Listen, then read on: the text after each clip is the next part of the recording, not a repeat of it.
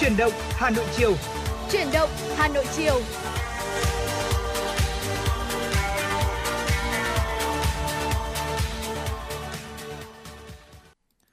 Vâng, xin kính chào quý vị thính giả và chào mừng quý vị thính giả đã quay trở lại với chương trình Chuyển động Hà Nội chiều cùng với Tuấn Kỳ và Bảo Nhật ạ. Vâng và ngày hôm nay rất là vui khi được lại quay trở lại với quý vị trong uh, trong buổi chiều ngày hôm nay để cùng chúng ta thư giãn và biết đâu chúng ta có thể cùng nhau kể một số câu chuyện có được không ạ? Của điểm câu chuyện là ngày xuân chúng đã làm gì đúng không nào? Ừ, thưa quý vị, có lẽ là ngày hôm nay cũng là ngày đầu tiên khi mà quý vị chúng ta quay trở lại với uh, cái guồng quay công việc sau một kỳ nghỉ lễ uh, Tết Nguyên đán vừa qua à, có lẽ sẽ có nhiều câu chuyện để mà nói với nhau trong những ngày Tết như thế này. Dịp Tết là dịp để sum vầy mà đúng không quý vị? Nhưng ngày hôm nay thì uh, khi mà chúng ta đã có một quãng thời gian rất là tuyệt vời ở bên những người thân gia đình rồi thì ngày hôm nay sẽ là ngày chúng ta quay trở lại và FM96 sẽ luôn luôn là những người bạn đồng hành uh, giúp cho quý vị mình có thể cập nhật được những thông tin mới nhất, nhanh nhất.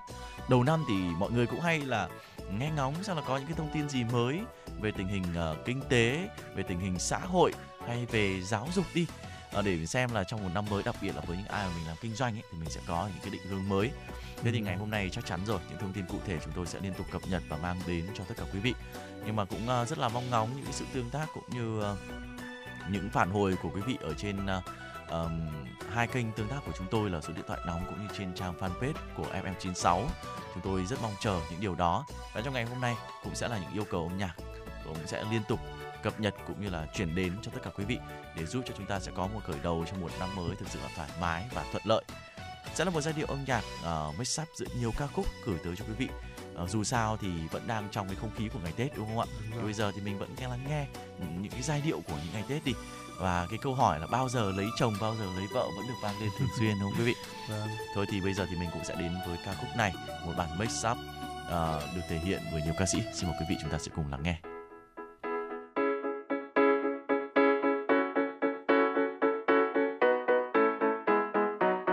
Năm mới lại đến.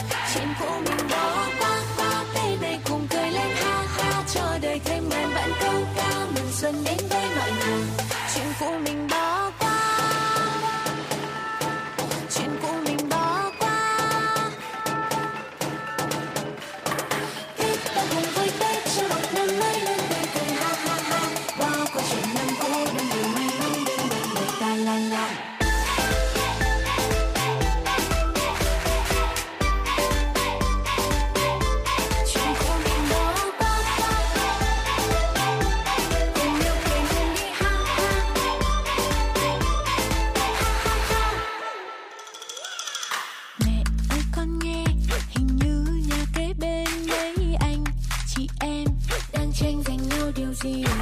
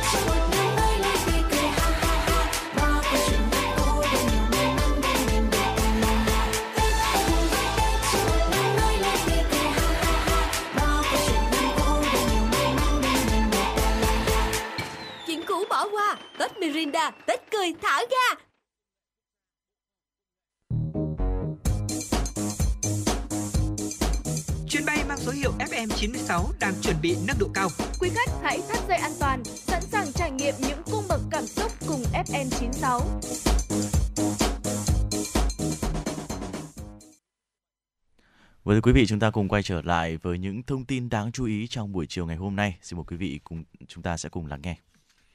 Thưa quý vị, sáng nay, Thủ tướng Phạm Minh Chính đã đi kiểm tra dự án xây dựng đường vành đai 4 vùng thủ đô Hà Nội. Cùng đi có Phó Thủ tướng Trần Hồng Hà, lãnh đạo các bộ Giao thông Vận tải, Kế hoạch và Đầu tư, Tài chính, Tài nguyên và Môi trường, Xây dựng, Nông nghiệp và Phát triển Nông thôn, Bí thư tỉnh ủy, Thành ủy, Chủ tịch Ủy ban nhân dân các tỉnh thành phố Hà Nội, Hưng Yên, Bắc Ninh, dự án đầu tư xây dựng đường vành đai 4 vùng thủ đô Hà Nội được Quốc hội quyết định chủ trương đầu tư tại nghị quyết số 56/2022 QĐ15 ngày 16 tháng 6 năm 2022. Chính phủ triển khai các nghị quyết số 106 ngày 18 tháng 8 năm 2022.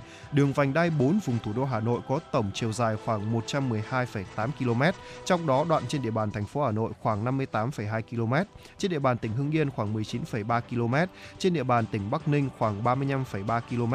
Dự án có tổng mức đầu tư 85.813 tỷ đồng, trong đó ngân sách trung ương 28.173 tỷ đồng, ngân sách địa phương 28.193 tỷ đồng và vốn BOT 29.447 tỷ đồng.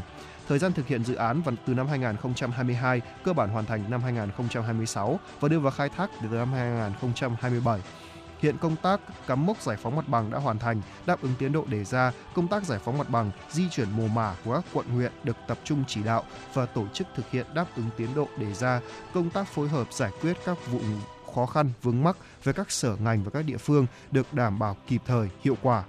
Theo Thủ tướng, việc xây dựng đường vành đai 4 vùng thủ đô Hà Nội sẽ mở ra không gian phát triển mới, các khu công nghiệp, khu đô thị, tránh ách tắc giao thông, khai thác quỹ đất, Tuy nhiên, Thủ tướng yêu cầu thiết kế các nút giao tuyến đường phải đảm bảo khoa học, kỹ thuật và mỹ thuật. Các nút giao là những điểm nhấn về cảnh quan, góp phần phát triển du lịch. Thủ tướng yêu cầu khẩn trương hoàn thiện công tác chuẩn bị đầu tư, khởi công đồng loạt các hạng mục dự án ở ba tỉnh, thành phố vào tháng 6 này để phân đấu đến tháng 6 năm 2023 hoàn thành dự án. Thưa quý vị, sáng nay mùng 6 tháng Giêng năm Quý Mão 2023, huyện ủy, hội đồng nhân dân, ủy ban nhân dân, ủy ban mặt trận tổ quốc Việt Nam huyện Mê Linh trang trọng tổ chức lễ kỷ niệm 1983 năm khởi nghĩa Hai Bà Trưng tại khu di tích quốc gia đặc biệt đền Hai Bà Trưng, xã Mê Linh, huyện Mê Linh, Hà Nội.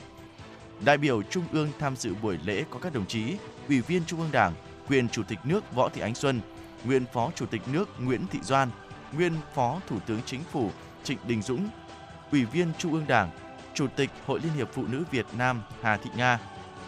Đại biểu thành phố Hà Nội có Ủy viên Trung ương Đảng, Phó Bí thư Thường trực Thành ủy Nguyễn Thị Tuyến, các ủy viên Ban Thường vụ Thành ủy, Phó Chủ tịch Thường trực Hội đồng nhân dân thành phố Phùng Thị Hồng Hà, Phó Chủ tịch Ủy ban nhân dân thành phố Hà Nội Nguyễn Trọng Đông, đại diện các sở, ban, ngành thành phố. Tham dự buổi lễ còn có đại diện lãnh đạo các địa phương kết nghĩa với huyện Mê Linh. Trước khi phần lễ chính thức bắt đầu, các đại biểu Trung ương và thành phố Hà Nội đã dâng hương dâng hoa và nghe chúc văn tại khu di tích đền Hai Bà Trưng. Trong không khí trang nghiêm linh thiêng của khu di tích quốc gia đặc biệt đền Hai Bà Trưng, lãnh đạo Đảng, Nhà nước, thành phố Hà Nội cùng các đại biểu đã ôn lại lịch sử hào hùng của dân tộc và cuộc khởi nghĩa Hai Bà Trưng. Đây cũng là cuộc khởi nghĩa đầu tiên trong lịch sử đấu tranh oanh liệt chống ách thống trị ngoại bang của nhân dân ta, là biểu tượng sáng ngời của lòng yêu nước, ý chí hiên ngang, khí phách quật cường của dân tộc. Phát biểu tại buổi lễ, quyền Chủ tịch nước Võ Thị Ánh Xuân đã thay mặt lãnh đạo Đảng, Nhà nước gửi tới các vị đại biểu khách quý cùng toàn thể nhân dân lời chúc mừng năm mới tốt đẹp nhất. Việc tổ chức trọng thể lễ kỷ niệm 1983 năm khởi nghĩa Hai Bà Trưng là dịp để chúng ta ôn lại truyền thống vẻ vang của dân tộc, bày tỏ sự tri ân đối với Hai Bà Trưng và các bậc tiền nhân, đồng thời khơi dậy mạnh mẽ khát vọng phát triển đất nước, phồn vinh, hạnh phúc, phát huy ý chí và sức mạnh đại đoàn kết toàn dân tộc kết hợp với sức mạnh thời đại, đẩy mạnh toàn diện, đồng bộ công cuộc đổi mới, công nghiệp hóa hiện đại hóa đất nước, xây dựng và bảo vệ vững chắc Tổ quốc, phấn đấu đến giữa thế kỷ 21, nước ta trở thành nước phát triển theo định hướng xã hội chủ nghĩa. Thưa quý vị, sáng nay mùng 6 tháng Giêng, ngày làm việc đầu tiên của năm mới, các công sở tại Hà Nội đã làm việc bình thường, thực hiện đúng kỷ luật kỷ cương hành chính. 8 giờ, một bộ phận ở phường Nguyễn Trãi, vị trí công chức đã đầy đủ, sẵn sàng đón tiếp người dân và xử lý thủ tục. Trong sáng nay, chỉ có một số người đến làm thủ tục công chứng và đều được giải quyết nhanh chóng. Lãnh đạo phường cho biết, trong ngày đầu làm việc, công chức phường đều có mặt đầy đủ, không có người xin nghỉ hay vắng mặt. Nhiều năm, phường yêu cầu toàn thể cán bộ công chức thực hiện nghiêm túc giờ giấc, bắt tay ngay vào làm việc. Tại các công sở của Hà Nội, trong ngày hôm nay, số người đến làm thủ tục không nhiều, nhưng các bộ phận đều bố trí đủ nhân lực để xử lý. Thành phố Hà Nội đã thành lập đoàn kiểm tra công vụ tiến hành kiểm tra đột xuất việc chấp hành kỷ cương, giải quyết công việc cho người dân, doanh nghiệp tại một số cơ quan đơn vị trên địa bàn thành phố từ nay đến hết năm. Sau 2 năm không tổ chức về dịch bệnh, lễ hội chùa Hương năm nay trở thành điểm đến của nhiều du khách và Phật tử cả nước về dự. Sáng nay, ngày mùng 6 Tết Quý Mão, chùa Hương chính thức khai hội. Ngay từ sáng sớm mặc dù thời tiết có mưa phùn và lạnh, nhưng cũng có nhiều du khách và người dân đến với chùa Hương ngày đầu khai hội. Sau đó trời tạnh giáo nhưng số lượng du khách tới chùa cũng không quá đông như mọi năm. Theo ban quản lý khu di tích thắng cảnh Hương Sơn, từ ngày mùng 3 đến ngày mùng 5 Tết, chùa Hương đã đón khoảng 102.000 lượt khách và chỉ riêng ngày mùng 5 Tết đã đón tới 47.000 lượt khách tới tham quan lễ chùa. Năm nay, với việc bán vé điện tử và thực hiện quét mã QR tại khu vực soát vé thay vì mua vé giấy như trước đây, nên đã giảm tải rất lớn tình trạng chen lấn xô đẩy. Cùng với đó thì ban tổ chức cũng đã gắn những mã QR để du khách có thể tìm hiểu nhiều hơn về thắng cảnh chùa Hương. Lễ hội chùa Hương chính thức khai mạc từ hôm nay và sẽ kéo dài suốt 3 tháng đầu xuân. Dự kiến sẽ đón tiếp rất đông lượng du khách và người dân tới tham quan và lễ chùa.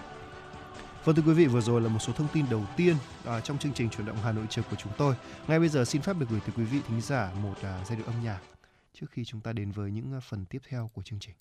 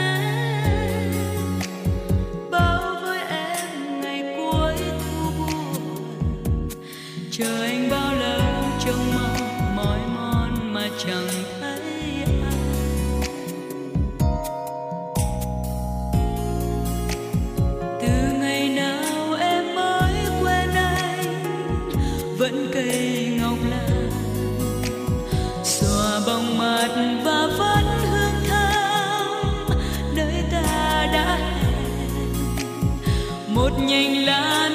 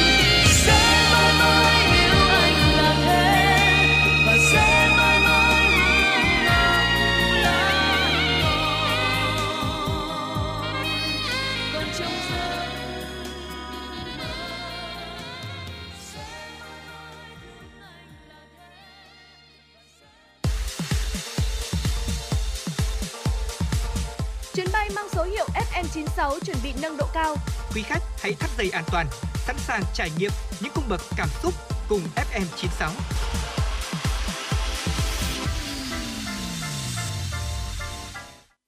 Vâng thưa quý vị thính giả, tiếp tục với dòng chảy tin tức của chúng tôi. Xin mời quý vị thính giả cùng đến với một số thông tin do phóng viên Thu Vân đã thực hiện và gửi về cho chương trình. Thưa quý vị, theo báo cáo của Cục Đầu tư nước ngoài, Bộ Kế hoạch và Đầu tư, năm 2023, Việt Nam có thể thu hút từ 36 đến 38 tỷ đô la Mỹ vốn đầu tư trực tiếp nước ngoài, tăng khoảng 30 đến 37% so với năm 2022. Ba yếu tố quan trọng để thu hút FDI tiếp tục khởi sắc trong năm 2023 gồm kết quả tăng trưởng kinh tế trong năm 2022, nỗ lực cải thiện môi trường đầu tư kinh doanh, tạo lập niềm tin với nhà đầu tư, khai thác có hiệu quả lợi thế từ các hiệp định thương mại tự do.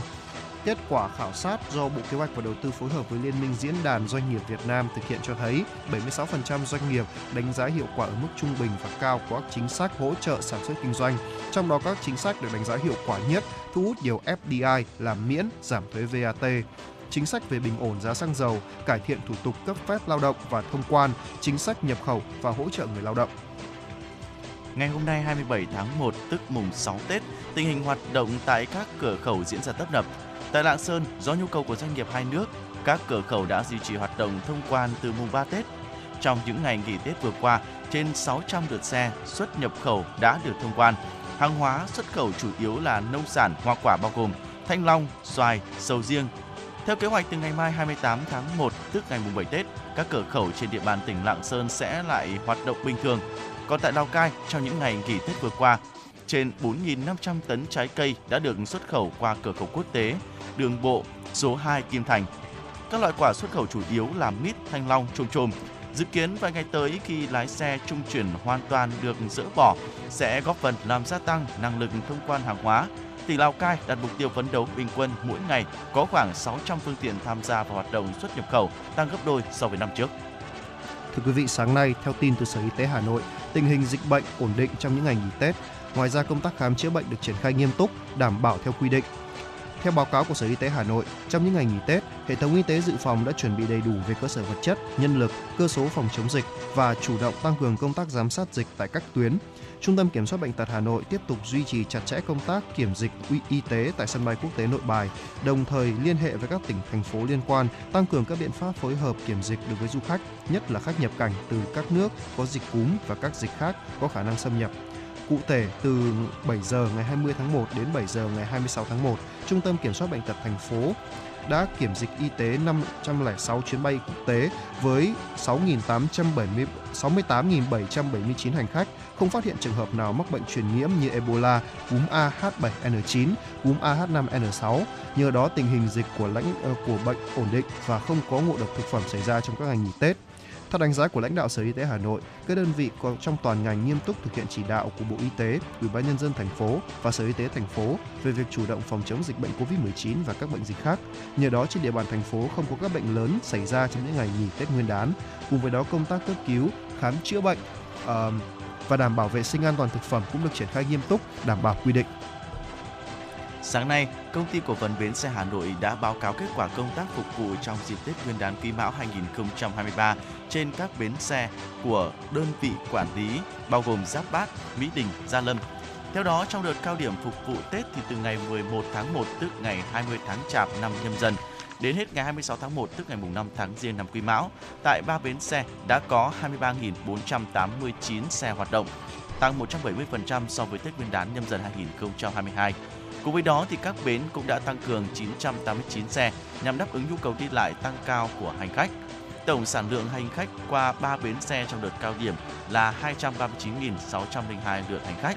Cũng theo thống kê của công ty cổ phần bến xe Hà Nội, giai đoạn trước Tết ngày 19 tháng 1, tức ngày 28 tháng Chạp năm nhâm dần, được ghi nhận đông nhất với tổng cộng là 29.957 lượt hành khách lưu thông qua 3 bến xe. Giai đoạn sau Tết từ ngày 24 tháng 1 tức ngày mùng 3 Tết năm Quý Mão, cao nhất với 8.524.000 lượt hành khách. Giám đốc công ty cổ phần bến xe Hà Nội Phạm Mạnh Hùng cho biết, để đảm bảo công tác phục vụ dịp Tết Nguyên đán, công ty đã yêu cầu các bến xe làm việc với các đơn vị vận tải bán vé điện tử và thực hiện quy định về giá vé, không thu tiền cao hơn giá vé đã đăng ký, không trở quá số ghế quy định. Các nhà xe phục vụ trên bến ký cam kết về an ninh trật tự, phòng cháy chữa cháy. Vâng thưa quý vị thính giả, vừa rồi là một số thông tin chúng tôi muốn gửi tới cho quý vị. Còn à, ngay bây giờ chúng ta sẽ cùng quay trở lại với không gian âm nhạc của FM96 trước khi đến với những phần tiếp theo.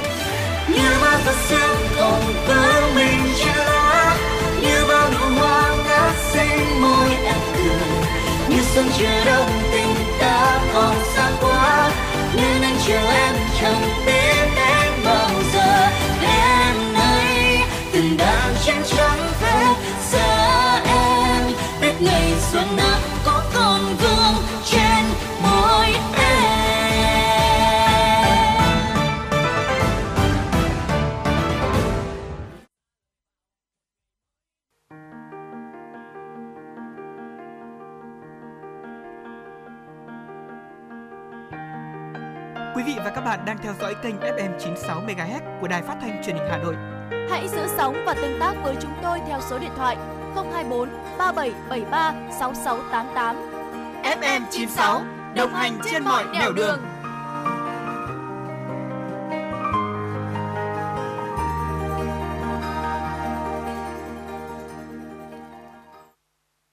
Ừ, thưa quý vị, không khí ngày Tết thì vẫn đang còn rộn ràng quanh đây. Không biết là với uh, anh Tuấn Kỳ thì sao?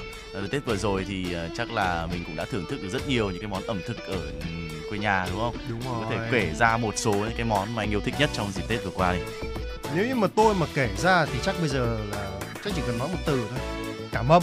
À, cảm mâm có nghĩa là món nào cũng ngon đúng không? món nào cũng ngon, món nào cũng là thích nhất và riêng cái mâm cỗ truyền thống đấy là không có món nào tôi không thích cả. Dạ. Tôi có thể ăn liên tục 4 ngày mà đến đến bây đến trưa ngày hôm nay vẫn còn thừa chút nào tôi ăn nốt anh bảo Dạ. thật ạ. Vâng, nhưng mà tuy nhiên thì mâm cơm ngày Tết, mâm cỗ ngày Tết nó không chỉ ngon thôi đâu quý vị mà nó còn có rất nhiều những ý nghĩa đặc biệt khác nữa. Thế thì ngày hôm nay chúng ta sẽ mặc dù là hôm nay là mùng 6 đúng không ạ? Và mặc dù là mâm cỗ cũng đã vơi đi phần nào đó cái phần trịnh trọng rồi nhưng mà tôi nghĩ là chúng ta lại tiếp tục bày cỗ ra đi để mời quý vị thính giả của FM96 chúng ta sẽ cùng đến với những ý nghĩa của những món ngon ngày Tết ngày hôm nay. Và chắc chắn rồi, Tết là một cái thời gian để mình đoàn tụ, mình là đoàn viên cùng với những cái người trong gia đình, đặc biệt là với người Việt chúng ta. Dù ở bất cứ đâu thì về Việt Nam đều hướng về gia đình, về ông bà, về tổ tiên trong những ngày này và những món ăn đậm đà hương vị ngày Tết cổ truyền thì luôn có những cái ờ, sự chăm chút tạo nên một bức tranh ẩm thực đầy màu sắc và chúng ta sẽ cùng đến với ý nghĩa đầu tiên của chiếc bánh trưng. Đúng rồi. Bánh trưng thì chúng ta luôn nếu như mà chúng ta ngày xưa đọc cái chuyện là à, sự tích bánh trưng bánh dày chúng ta biết là bánh trưng là tượng trưng của đất đúng không ạ? Đúng hình rồi. vuông, mặt đất hình vuông và gạo và bánh trưng thì được làm từ những loại như là gạo nếp này và thịt lợn, đậu xanh gói vuông vắn bằng lá rong rồi đem luộc trong khoảng từ 8 đến 10 tiếng đến khi mà chín đúng không? Hứ. Đấy, bánh thì dẻo này, thơm, mùi thơm Ờ, và sự kết hợp này thì nó, nó gọi là thể hiện cho một ngày Tết gọi là đủ đầy, trọn vẹn Dạ. và sung túc. À, theo bác sĩ Lê Thân là bác sĩ của bệnh viện y học cổ truyền tỉnh Quảng Nam thì bánh trưng dưới góc độ của đông y lại là một bài thuốc bổ nha thưa quý vị và mỗi thành phần đều là một vị thuốc đó Ừ bắt đầu từ gạo nếp này gạo nếp thì có vị ngọt tính ấm vào kinh tỳ và gạo nếp chín nhừ trong thủy hỏa thì có công năng là ôn trung tiện tỳ ích khí và hỗ trợ tiêu hóa. Thịt lợn là thực phẩm có hàm lượng dinh dưỡng cao vị mặn tính bình tác dụng là vào kinh thận tác dụng là bổ thận đây thưa quý vị. À, đậu xanh thì à, mà khi mà bỏ vỏ rồi ấy, thì sẽ có vị ngọt và mặn tính bình vào hai kinh tỳ thận. À, có tác dụng là kiện tỳ rồi có tác dụng bổ thận. Ngoài ra còn có tác dụng là dưỡng can thanh nhiệt giải độc làm sáng mắt và tiêu phù thủng nữa. Và cuối cùng là lá rong. Thì ngoài tác dụng là làm cái khuôn giữ bánh này tạo dáng cho bánh này và tạo ra mùi thơm đặc trưng đặc biệt. Khi mà luộc bánh à, còn có tác dụng là giã rượu này chữa say rượu giải độc. À, bánh trưng gói bằng lá chuối lá dừa hoặc các loại giả lá khác ấy, thì sẽ không có tác dụng này đâu. Vâng thưa quý vị có thể thấy là mặc dù mình nhìn cái ờ, chiếc bánh trưng nó đơn giản thế thôi nhưng mà ờ, tất cả những cái nguyên liệu để tạo nên thì nó lại có những cái ý nghĩa sâu xa và đôi khi là có cả những tác dụng về ờ, y học nữa đúng không ạ? đúng như vậy? và ở đây cũng mà tôi nghĩ là những cái tác dụng và những cái ý nghĩa này không phải là nhà nào cũng biết đâu. Một trong những món ăn khác chắc chắn không thể thiếu ở trên mâm cỗ ngày Tết đó chính là xôi và đặc biệt là xôi gấc. Trong mâm cỗ ngày Tết mà thiếu đi xôi gấc là thấy tôi thấy là có cái gì đấy nó nó không được tròn vẹn đúng rồi đúng không ạ? rồi Với mong muốn một năm nhiều may mắn thì các gia đình thường lựa chọn xôi gấc để có thể dâng lên mâm cúng ông bà, tổ tiên trời đất. Xôi sau khi nấu thì phải có màu đỏ đặc trưng của quả, hương vị ngọt bùi và gạo nếp chín đều mềm dẻo khi ăn. Hơn nữa thì xôi gấc không chỉ có tác dụng cung cấp năng lượng cho cơ thể mà còn có tác dụng làm đẹp và giúp cho cơ thể chống lại một số bệnh thường gặp. đúng như Ăn xôi gấc giúp cải thiện được cả thị lực, hỗ trợ tiêu hóa và ổn định cả thần kinh nữa. chuẩn Dạ. luôn và phải nói rằng là khi mà ăn xôi gấc vào thì thứ nhất là cái vị ngọt thì các bạn nhỏ rất là Ừ, thích Đúng rồi. đến tôi bây giờ tôi vẫn còn thích cái Tôi vị vẫn của thích. xôi gấc xôi gấc rất ngon đúng không nào Dạ. và đi kèm với một chút đậu đậu xanh cũng là dã nhỏ xong rồi là kèm thêm chút đường nữa thì tôi không biết là cái món này nó là món ăn chính hay là món ăn tráng miệng nữa Ừ. thì là ăn cứ ăn là ăn thôi. Đấy là một trong những thủ phạm khiến cho tôi tăng cân đó thưa quý vị à, tiếp theo một món nữa đó là món thịt kho trứng món này thì là về cơ bản là giống kiểu thịt người ta thường gọi cái tên thịt kho tàu đấy đúng không ạ Ờ, đúng rồi. Vâng, và món thịt này tuy giản dị thôi nhưng mà không thể thiếu được trong mâm của ngày Tết đâu. Và nhắc đến nồi thịt kho thì sẽ nghĩ ngay bữa cơm sum vầy, còn xuất hiện cả trên cả mâm mâm cúng tổ tiên nữa. Và tầm quan trọng của cái món này thì là ngoài là việc mang họ văn hóa ý nghĩa lâu đời và nét truyền thống của dân tộc ra thì thực ra phải nói là món này không dễ làm đâu. Ừ. Từ cái khâu chọn thịt này, ướp gia vị này là pha, pha trộn rất Đơn công phu luôn. nào. Không hề đơn giản chút nào nếu như làm đúng chuẩn ngày xưa nhá Dạ. thưa quý vị thính giả. À, còn à, một chút về mặt y học của nó đi. Thịt kho thì là một món ăn rất ngon và giàu dinh dưỡng. Đặc biệt là khi kho với cốt dừa thưa quý vị thì mùi thịt này nó sẽ thơm và ngon hơn. Ừ. nếu như mà ăn với lượng nhiều và thường xuyên thì món này lại không tốt cho sức khỏe lắm đâu. À. đấy và bên cạnh đấy thì cần phải nếu như mà ăn món này thì phải bổ sung thêm một chút chất xơ để cân bằng lại dinh dưỡng. Đấy rất Ừ. may là những món ăn người Việt của chúng ta lúc nào cũng phải có đủ loại À, màu sắc có đúng không nào có rau xanh các thứ. Cho nên là ăn vào ấy thì chúng ta cũng sẽ gọi là được cân bằng hơn đấy, và khỏe mạnh hơn nữa đúng không nào? Ừm, bên cạnh đó thì một trong những cái món mà tôi thấy đã đã làm nên thương hiệu của Tết cổ truyền Việt Nam đó chính là nem rán. Nhắc đến nem rán thì tôi nghĩ là ngay cả ngày thường thì mình cũng muốn ăn rồi. Thèm và đặc biệt là chờ đợi đến ngày Tết thì cái chiếc nem này tôi thấy là nhà tôi là hết đầu tiên. Đó. À, đĩa nem rán giòn rụm thơm nức được gọi là món quốc hồn quốc túy của người dân Việt Nam rồi à, dù truyền thống hay là hiện đại thì mâm cỗ Tết sẽ dường như là không thể thiếu cái món ăn này. Nguyên liệu chính cho món nem rán thì gồm có thịt nạc răm này miến rong mộc nhĩ nấm hương trứng thêm chút cà rốt su hào giá đỗ để có thể thay đổi một số các loại củ quả theo mùa nữa. Đúng rồi. Nem rán là một món ăn mà vừa có hương vị hấp dẫn, lại vừa dung hòa được đầy đủ nguyên liệu từ tinh bột, rau, thịt ở một cái mức độ rất vừa phải, giúp cho ngày Tết mình vừa đủ ờ, dinh dưỡng mà không bị đơn điệu. Đúng Đó. như vậy. Món này tưởng chừng như là gọi là đơn giản thôi Đúng chứ còn mẹ chồng là kiểm tra con dâu hay không là do cách gói nem đó thưa quý Đấy. vị. Vâng và và làm thế nào để gói mà nó ăn phải vừa đủ? Người Hà Nội bị cái khó tính là là phải vừa đủ. Tất cả mọi thứ chỉ được vừa đủ thôi có đúng không ạ? Không thừa không thiếu. không thừa không thiếu. Mà giống như gia đình anh Bảo Nhật thì cái đĩa nem ở gần tôi thì không Nó cũng hết đầu tiên. nếu nếu nó ở gần tôi thôi vì là nhà tôi thì không phải ai cũng thích ăn nem đâu Dạ. nhưng mà nhà tôi là mỗi khi mẹ tôi bày mâm ấy là cái đĩa nem phải cách xa tôi nhất có thể để, để gọi là để gọi là thứ nhất là mọi người thì không phải là ừm, tất cả mọi người thì ít khi ăn nhưng vẫn phải có nó ở trên mâm nhưng mà Ừ. nếu như mà có mặt tôi ở đấy thì tôi nghĩ là nó sẽ không tồn tại được lâu đâu và còn món món nữa mà cái món này là tôi đặc biệt yêu thích gia đình tôi đặc biệt yêu thích đó là món canh măng thưa quý vị À, canh măng. canh măng thì không có canh măng vào ngày Tết thì thực sự là một điều quá thiếu sót rồi. Cái nồi canh măng hầm với chân giò, có thể là măng tươi này hoặc là măng khô cũng đều ngon nha thưa quý vị. Đó là một cái nét văn hóa không thể thiếu đối với người Việt xưa. Bát canh này thì không quá cầu kỳ về mặt nguyên liệu đâu. Cái sự kết hợp giữa măng khô và chân giò thì đặc biệt thơm ngon, đòi hỏi cái người chế biến phải thực sự là phải công phu tỉ mỉ và bát canh này thì là sự kết hoàn hảo giữa vị thơm của măng này béo ngậy của chân giò. Và phải ninh kỹ nha. Ừ. đấy và khi thưởng thức ý, thì măng phải mềm giòn mà lại không mất đi mùi vị đặc trưng. Đấy nguyên liệu thì không cầu kỳ đâu nhưng mà cách làm thì có nha thưa quý vị rất cầu kỳ ở đằng khác. Và khi bưng bát canh ra thì cái hơi nóng của măng sẽ xen lẫn với với mùi măng này đấy và thêm nữa là phải nói là ăn xong thì làm sao mà quên được chỉ cần là hút không cũng thấy ngon mà chan với cơm thì tôi nghĩ là nồi nào cũng hết thôi thưa quý vị Dạ. vâng Một trong những cái món đặc trưng khác nữa cần phải kể đến là thịt đông quý vị. Tôi thấy là thịt đông À, món thịt đông đã xuất hiện từ khi mà trời miền Bắc trở lạnh rồi tại một số những nhà hàng quán xá rồi. Nhưng tuy nhiên thì trong mâm cỗ ngày Tết chắc chắn không thể thiếu thịt đông, một món ăn truyền thống quen thuộc đối với người dân miền Bắc vào mỗi cái dịp đầu năm. Trong cái tiết trời lạnh như thế này, thịt đông trở nên ngon hơn quý vị. Thịt đông được làm từ thịt lợn này, đôi khi được sử dụng thêm cả gà hay là một mảng bì lợn nữa. à, tất cả đều được ninh nhừ. Sau khi nấu xong rồi thì nồi thịt được lấy ra khỏi bếp, múc ra từng bát nhỏ rồi cất vào ngăn mát của tủ lạnh. Phần thịt trong như là thạch thể hiện cho sự thuận lợi xuân sẻ trong cả một năm. Sự hòa quyện gắn kết giữa các thành phần của món ăn như một lời chúc may mắn dành cho tất cả các thành viên ở trong gia đình. À, bác sĩ Lê Quang Hảo ở Viện Dinh dưỡng Quốc gia cho biết là thịt đông bảo quản được lâu hơn các thực phẩm khác. Xong thì thịt đông nhiều chất đạm và chất béo khiến cho người ăn dễ ngán tăng cân, béo phì vì những nguyên liệu để chế biến thịt đông thì có chứa nhiều cholesterol.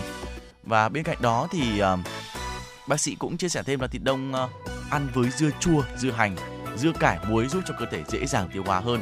Ăn kèm thêm các loại rau xanh thì sẽ tăng cường được vitamin, hạn chế được lượng đạm vào cơ thể. Ngoài ra thì thịt đông à, phải được bảo quản cẩn thận ở trong ngăn mát tủ lạnh. Mỗi lần ăn thì nên lấy ra một lượng vừa đủ để ăn hết thôi, tránh ôi thiêu gây à, ngộ độc.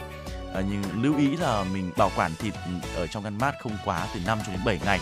Nhưng phải nói là thịt đông mà ngày xưa trẻ con hay có cái cái trò là lấy thịt đông cho vào cái bát cơm nóng để cho nó chảy chảy ra. Đúng Đó rồi. đúng không ạ? đó là một cách ăn rất là ngon phải nói là Ờ. như vậy cái thịt đông ăn cái nước thịt đông ăn nó béo Đúng rồi nó nó ngậy ngậy ngậy Ngậy. và à, cái cái cái thịt đông này thì người lớn là thích ăn cùng với dưa chua hoặc là dưa muối. Ừ, quý vị biết rồi đấy ạ cái dưa chua thì nó có một cái à, cái tác dụng là giúp cho chúng ta tăng cái cái khẩu vị lên. Đúng rồi mình ăn ngon miệng hơn. Nó kết hợp với một cái món mà ừ, một cái thì nó thanh đạm nó hơi chua chua một chút.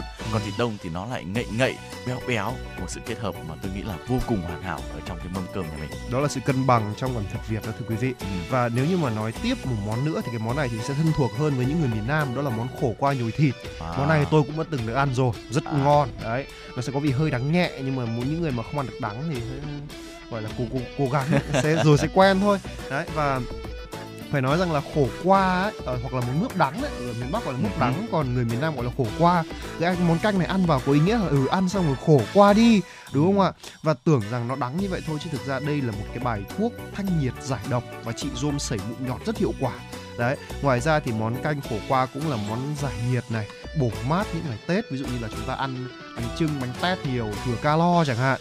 Thì đấy thêm một bát canh khổ qua nữa thì thôi. Và một bát canh uh, mướp đắng nhồi thịt nữa thì thôi rồi. Chúng ta sẽ nhận được ngay sự cân bằng đúng không ạ?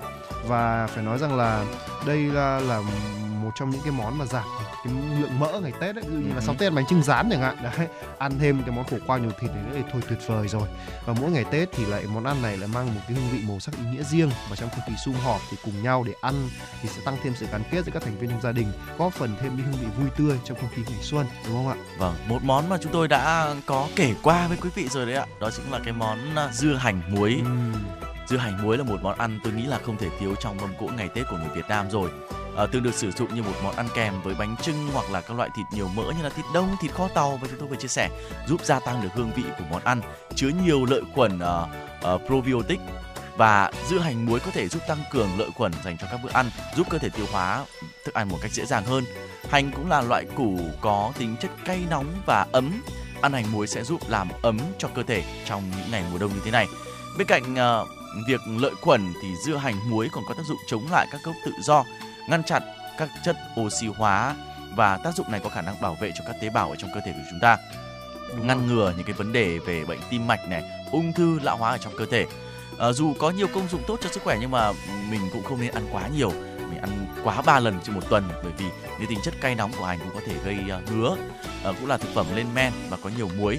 Người bệnh bị dạ dày hoặc có bệnh về đường tiêu hóa, hoặc tim mạch, gan hoặc là huyết áp mình cũng nên hạn chế cái món khoái khẩu này. đúng mà như tôi vậy nghĩ là ở cái ờ, dưa hành muối thì bây giờ đi ăn những cái món như là vịt quay này rồi là lợn quay là một số cái món Đấy là gì kiệu mà- để món đấy, kiệu để lúc nào hơn. cũng phải Đúng có rồi. một chút những cái gọi là dưa hành muối đi kèm Rồi. thì nó mới tròn vị được đúng là như vậy vì là nó thậm chí cũng đi vào thơ ca Bảo Ờ, Nhật nhé thịt mỡ dưa hành câu đối đỏ đúng rồi. thì nó mới làm nên sắc Tết đúng không ạ Ờ, vâng và phải nói khi ăn bánh trưng mà không có một miếng dưa hành muối khi ăn khi ăn kèm thì đúng thực sự là nó không biết là như thế nào không thể Vâng. thiếu được vâng vừa rồi là một số những món ăn ngày Tết và ý nghĩa thực sự của nó. Mà có lẽ bây giờ chúng tôi muốn truyền đạt cho quý vị. Còn ngay bây giờ chúng ta hãy cùng thưởng thức một giai điệu âm nhạc trước khi đến với những phần thông tin quốc tế ạ.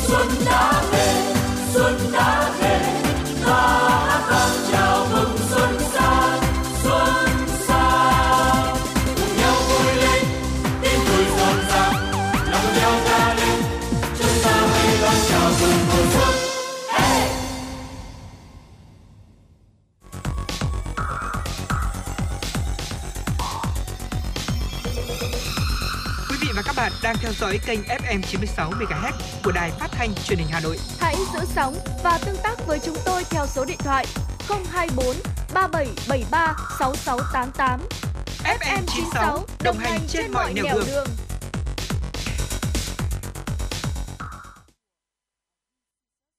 Thưa quý vị, tiếp tục với chương trình chuyển động Hà Nội của chúng tôi. Xin mời quý vị thính giả cùng đến với một số thông tin quốc tế.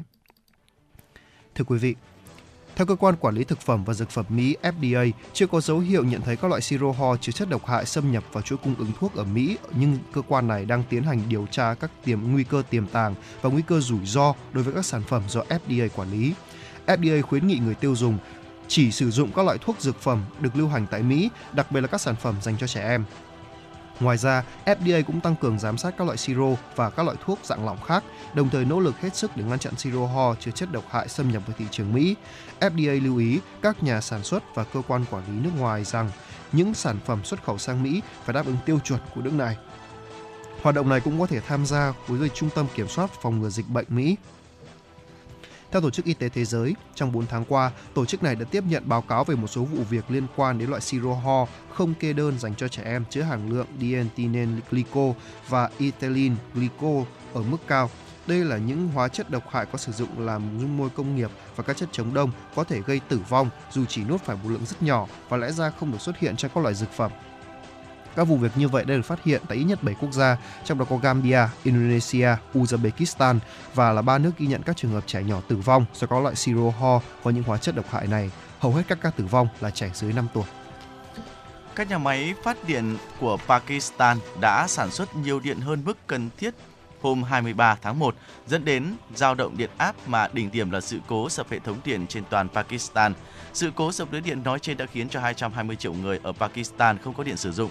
Trên thực tế, rất hiếm khi xảy ra sự cố sập hoàn toàn lưới điện và các nhà vận hành lưới điện coi như vụ mất điện cục bộ do tích hợp năng lượng tái tạo là thách thức chính của họ. Tuy nhiên, sự cố mất điện ở Pakistan hôm ngày 23 tháng 1 là sự cố sập hoàn toàn lưới điện thứ hai ở nước này và là vụ thứ ba ở khu vực Nam Á trong vòng 3 tháng qua. Sự cố lưới điện khiến cho 220 triệu người chìm trong bóng tối trong suốt một ngày và làm gián đoạn hàng loạt hoạt động vì tình trạng mất điện cũng ảnh hưởng đến dịch vụ Internet và di động. Theo đó, sự cố mất điện xảy ra do tần số lưới điện tăng lên trên 50,75 Hz vào sáng ngày 23 tháng 1, gây ra biến động điện áp nghiêm trọng trong các đường dây truyền tải ở miền Nam Pakistan. Tần số trên 50 Hz cho biết nguồn điện được tạo ra vượt quá nhu cầu, trong khi tần số dưới 50 Hz thể hiện nguồn cung đang thiếu so với nhu cầu. Nhà vận hành của mạng lưới cố gắng giữ tần số của lưới điện ổn định ở mức 50 Hz. Với độ chênh lệch trên 0,05 Hz thường được coi là bất thường. Theo ghi chú thì thần tần số của lưới điện đã ở mức là 50,3 Hz trước khi sự cố xảy ra. Sayja Aska, Tổng giám đốc của công ty truyền tải và phân phối điện quốc gia NTDC do nhà nước Pakistan điều hành, đã viết trong bản ghi chú hôm ngày 24 tháng 1 rằng sự dao động tần số nghiêm trọng trong các đường truyền dẫn đã khiến cho hệ thống điện bị ngắt. Các đường truyền bị ngắt dẫn đến sự cô lập của hệ thống điện phía Bắc và miền Nam. Pakistan bắt đầu khôi phục lưới điện bằng cách vận hành các nhà máy thủy điện ở khu vực phía Bắc và các công ty điện khí đốt ở miền Nam. Thưa quý vị, Văn phòng Kiểm soát Tài sản nước ngoài của Bộ Tài chính Mỹ hiện đang thực hiện các biện pháp trừng phạt bổ sung nhằm làm suy yếu khả năng của Nga trong chiến dịch quân sự đặc biệt ở Ukraine. Lệnh trừng phạt Nga mới của Mỹ nhằm vào những cơ sở hỗ trợ chiến dịch này, bao gồm các nhà sản xuất vũ khí, doanh nghiệp sửa chữa tàu, người liên quan đến việc quản lý các khu vực đã được sáp nhập vào Nga cũng như những thực tế, thực thể và cá nhân có liên quan đến công ty quân sự tư nhân Wagner của Mỹ. Tổng cộng có 6 cá nhân và 12 thực thể nằm trong diện trừng phạt này. Trong danh sách công bố có Phó Thủ tướng kiêm Bộ trưởng Bộ Công Thương Nga Denis Maturov cũng như những người đứng đầu Cộng hòa Tastania thuộc Liên bang Nga, Rostam Minikhanov và phu nhân Gusina Minikhanova. Bên cạnh đó, Bộ Tài chính Mỹ đã xác định công ty quân sự tư nhân Wagner là tổ chức tội phạm xuyên quốc gia. Trong khi đó, Bộ Thương mại Nhật Bản cho biết sẽ áp đặt lệnh cấm xuất khẩu sang Nga các mặt hàng chiến lược quan trọng mà có thể được Moscow sử dụng để tăng cường năng lực quân sự, bao gồm thiết bị và linh kiện bán dẫn, robot, máy phát điện, chất nổ và vaccine. Thông tin cũng cho biết, Nhật Bản đang phong tỏa tài sản của 22 cá nhân và 3 tổ chức có liên quan đến việc sát nhập Crimea và Sevastopol cũng như liên quan đến tình hình bất ổn ở Ukraine. Vâng thưa quý vị và đó là một số những thông tin về à, quốc tế đáng chú ý xin được gửi đến cho tất cả quý vị. Trước khi quay trở lại với những thông tin cụ thể tiếp theo, xin mời quý vị chúng ta sẽ cùng thư giãn với Em ơi Hà Nội phố.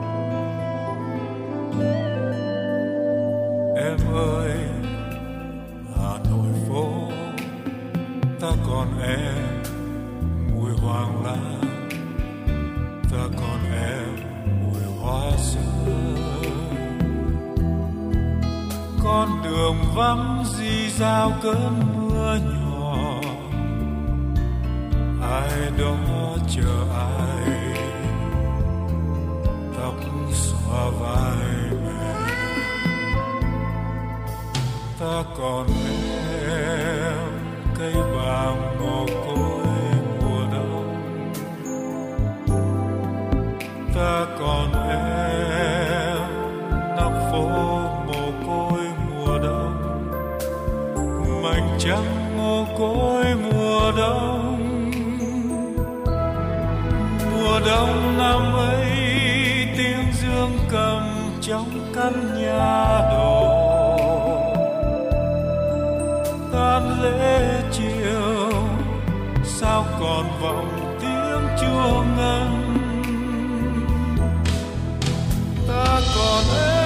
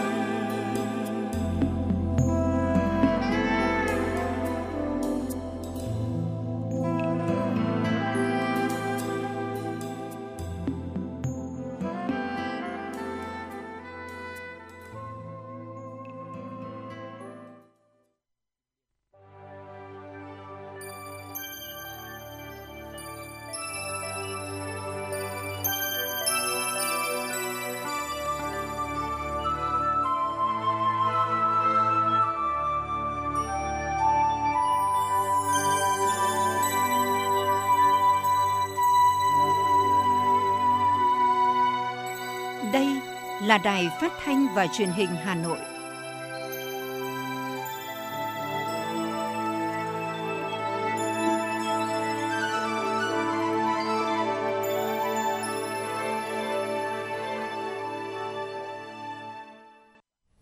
Quý vị và các bạn đang theo dõi chương trình Truyền động Hà Nội chiều đang được phát trực tiếp trên tần số FM 960 MHz của Đài Phát thanh và Truyền hình Hà Nội.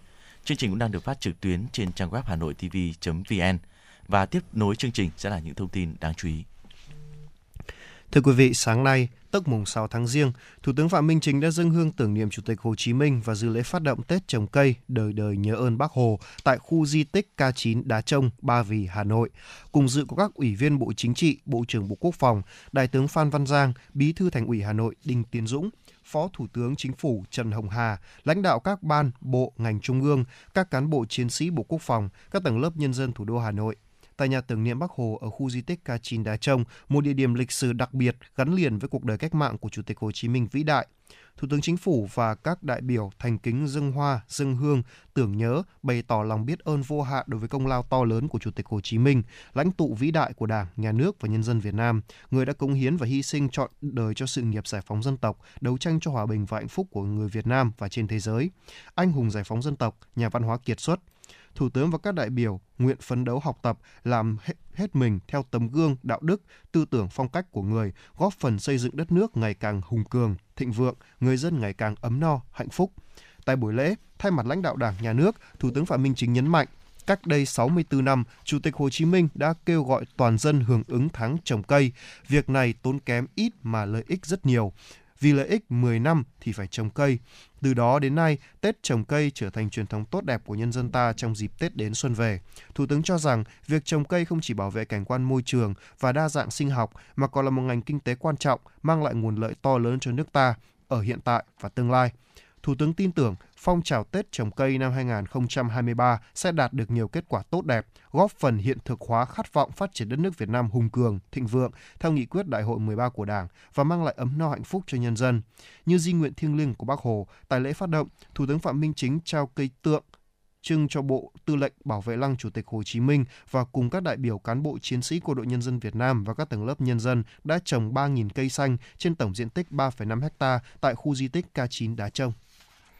Trong không khí cả nước chào mừng kỷ niệm 93 năm ngày thành lập Đảng, mừng Xuân Quý Mão 2023, sáng nay, tức ngày mùng 6 tháng Giêng năm Quý Mão, tại nhà Quốc hội, Ủy viên Bộ Chính trị, Bí thư Đảng, Đoàn Quốc hội, Chủ tịch Quốc hội Vương Đình Huệ đã gặp mặt đầu xuân các đại biểu Quốc hội chuyên trách ở Trung ương, cán bộ, công chức, viên chức, người lao động văn phòng Quốc hội. Tham dự có Ủy viên Bộ Chính trị, Phó Chủ tịch Thường trực Quốc hội Trần Thanh Mẫn, các Ủy viên Trung ương Đảng, Phó Chủ tịch Quốc hội Nguyễn Đức Hải, Nguyễn Khắc Định, Thượng tướng Trần Quang Phương, Tổng thư ký chủ nhiệm Văn phòng Quốc hội Bùi Văn Cường báo cáo tổng hợp nhanh về một số hoạt động của lãnh đạo Quốc hội, các cơ quan của Quốc hội, các ban thuộc Ủy ban Thường vụ Quốc hội và Văn phòng Quốc hội trước và trong dịp Tết Nguyên đán Quý Mão 2023. Bày tỏ vui mừng gặp lại các đại biểu Quốc hội chuyên trách ở Trung ương, cán bộ, công chức, viên chức, người lao động thuộc Văn phòng Quốc hội tại ngôi nhà chung sau kỳ nghỉ Tết. Chủ tịch Quốc hội Vương Đình Huệ cho biết, qua theo dõi cập nhật thông tin tình hình của cả nước, nhân dân ta đã đón Tết cổ truyền của dân tộc đầm ấm, vui tươi, rất an toàn. Đặc biệt năm nay, ngành du lịch bùng nổ với con số du khách đạt kỷ lục, kể cả khách quốc tế và khách nội địa. Tại các cảng hàng không, bên cạnh đó thì nguồn cung hàng hóa rất dồi dào, không có hiện tượng găm hàng sốt giá.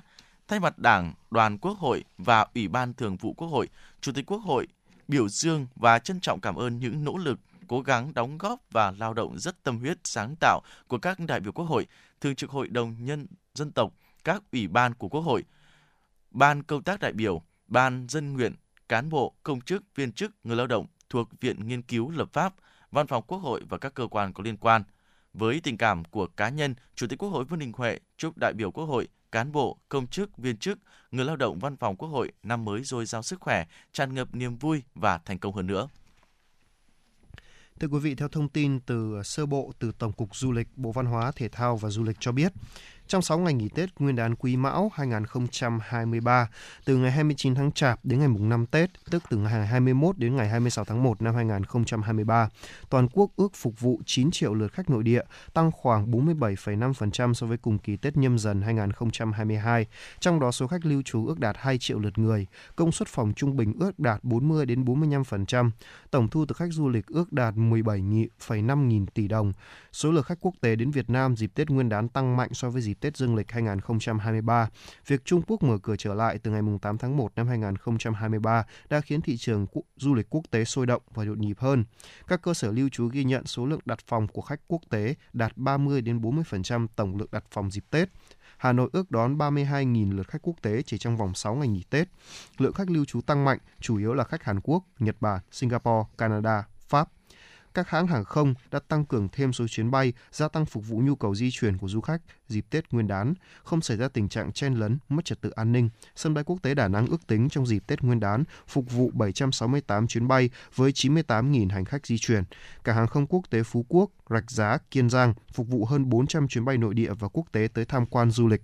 Các địa phương đã chủ động làm mới sản phẩm du lịch, trang hoàng, chỉnh trang khu, điểm du lịch, tổ chức nhiều sự kiện văn hóa, nghệ thuật đặc sắc, thu hút khách, làm nổi bật đặc trưng văn hóa của từng địa phương. Sáng nay mùng 6 tháng Giêng, lễ hội gióng chính thức khai mạc tại khu di tích quốc gia đặc biệt Đền Sóc, huyện Sóc Sơn, thành phố Hà Nội. Hội gióng là lễ hội truyền thống hàng năm được tổ chức ở nhiều nơi thuộc vùng Hà Nội để tưởng nhớ và ca ngợi chiến công của người anh hùng truyền thuyết Thánh Gióng.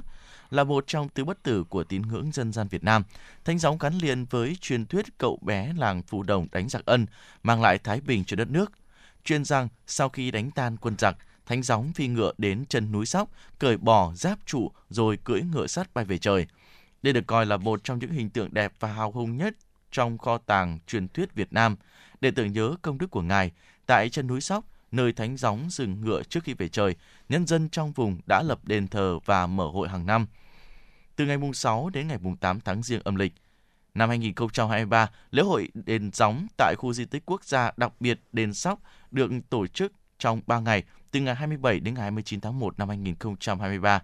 Thay mặt ban tổ chức lễ hội, Chủ tịch Ủy ban nhân dân huyện Sóc Sơn Phạm Văn Minh đã nổi hồi chống khai hội gióng Xuân Quý Mão 2023.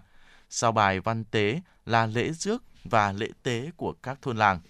8 lễ vật được cung tiến tại lễ hội gióng 2023 lần lượt được dâng lên Đức Thánh Gióng là thần mã, ngựa sắt, cầu húc, trầu cao, voi chiến, ngà voi, cỏ voi, kiệu tướng và giò hoa tre.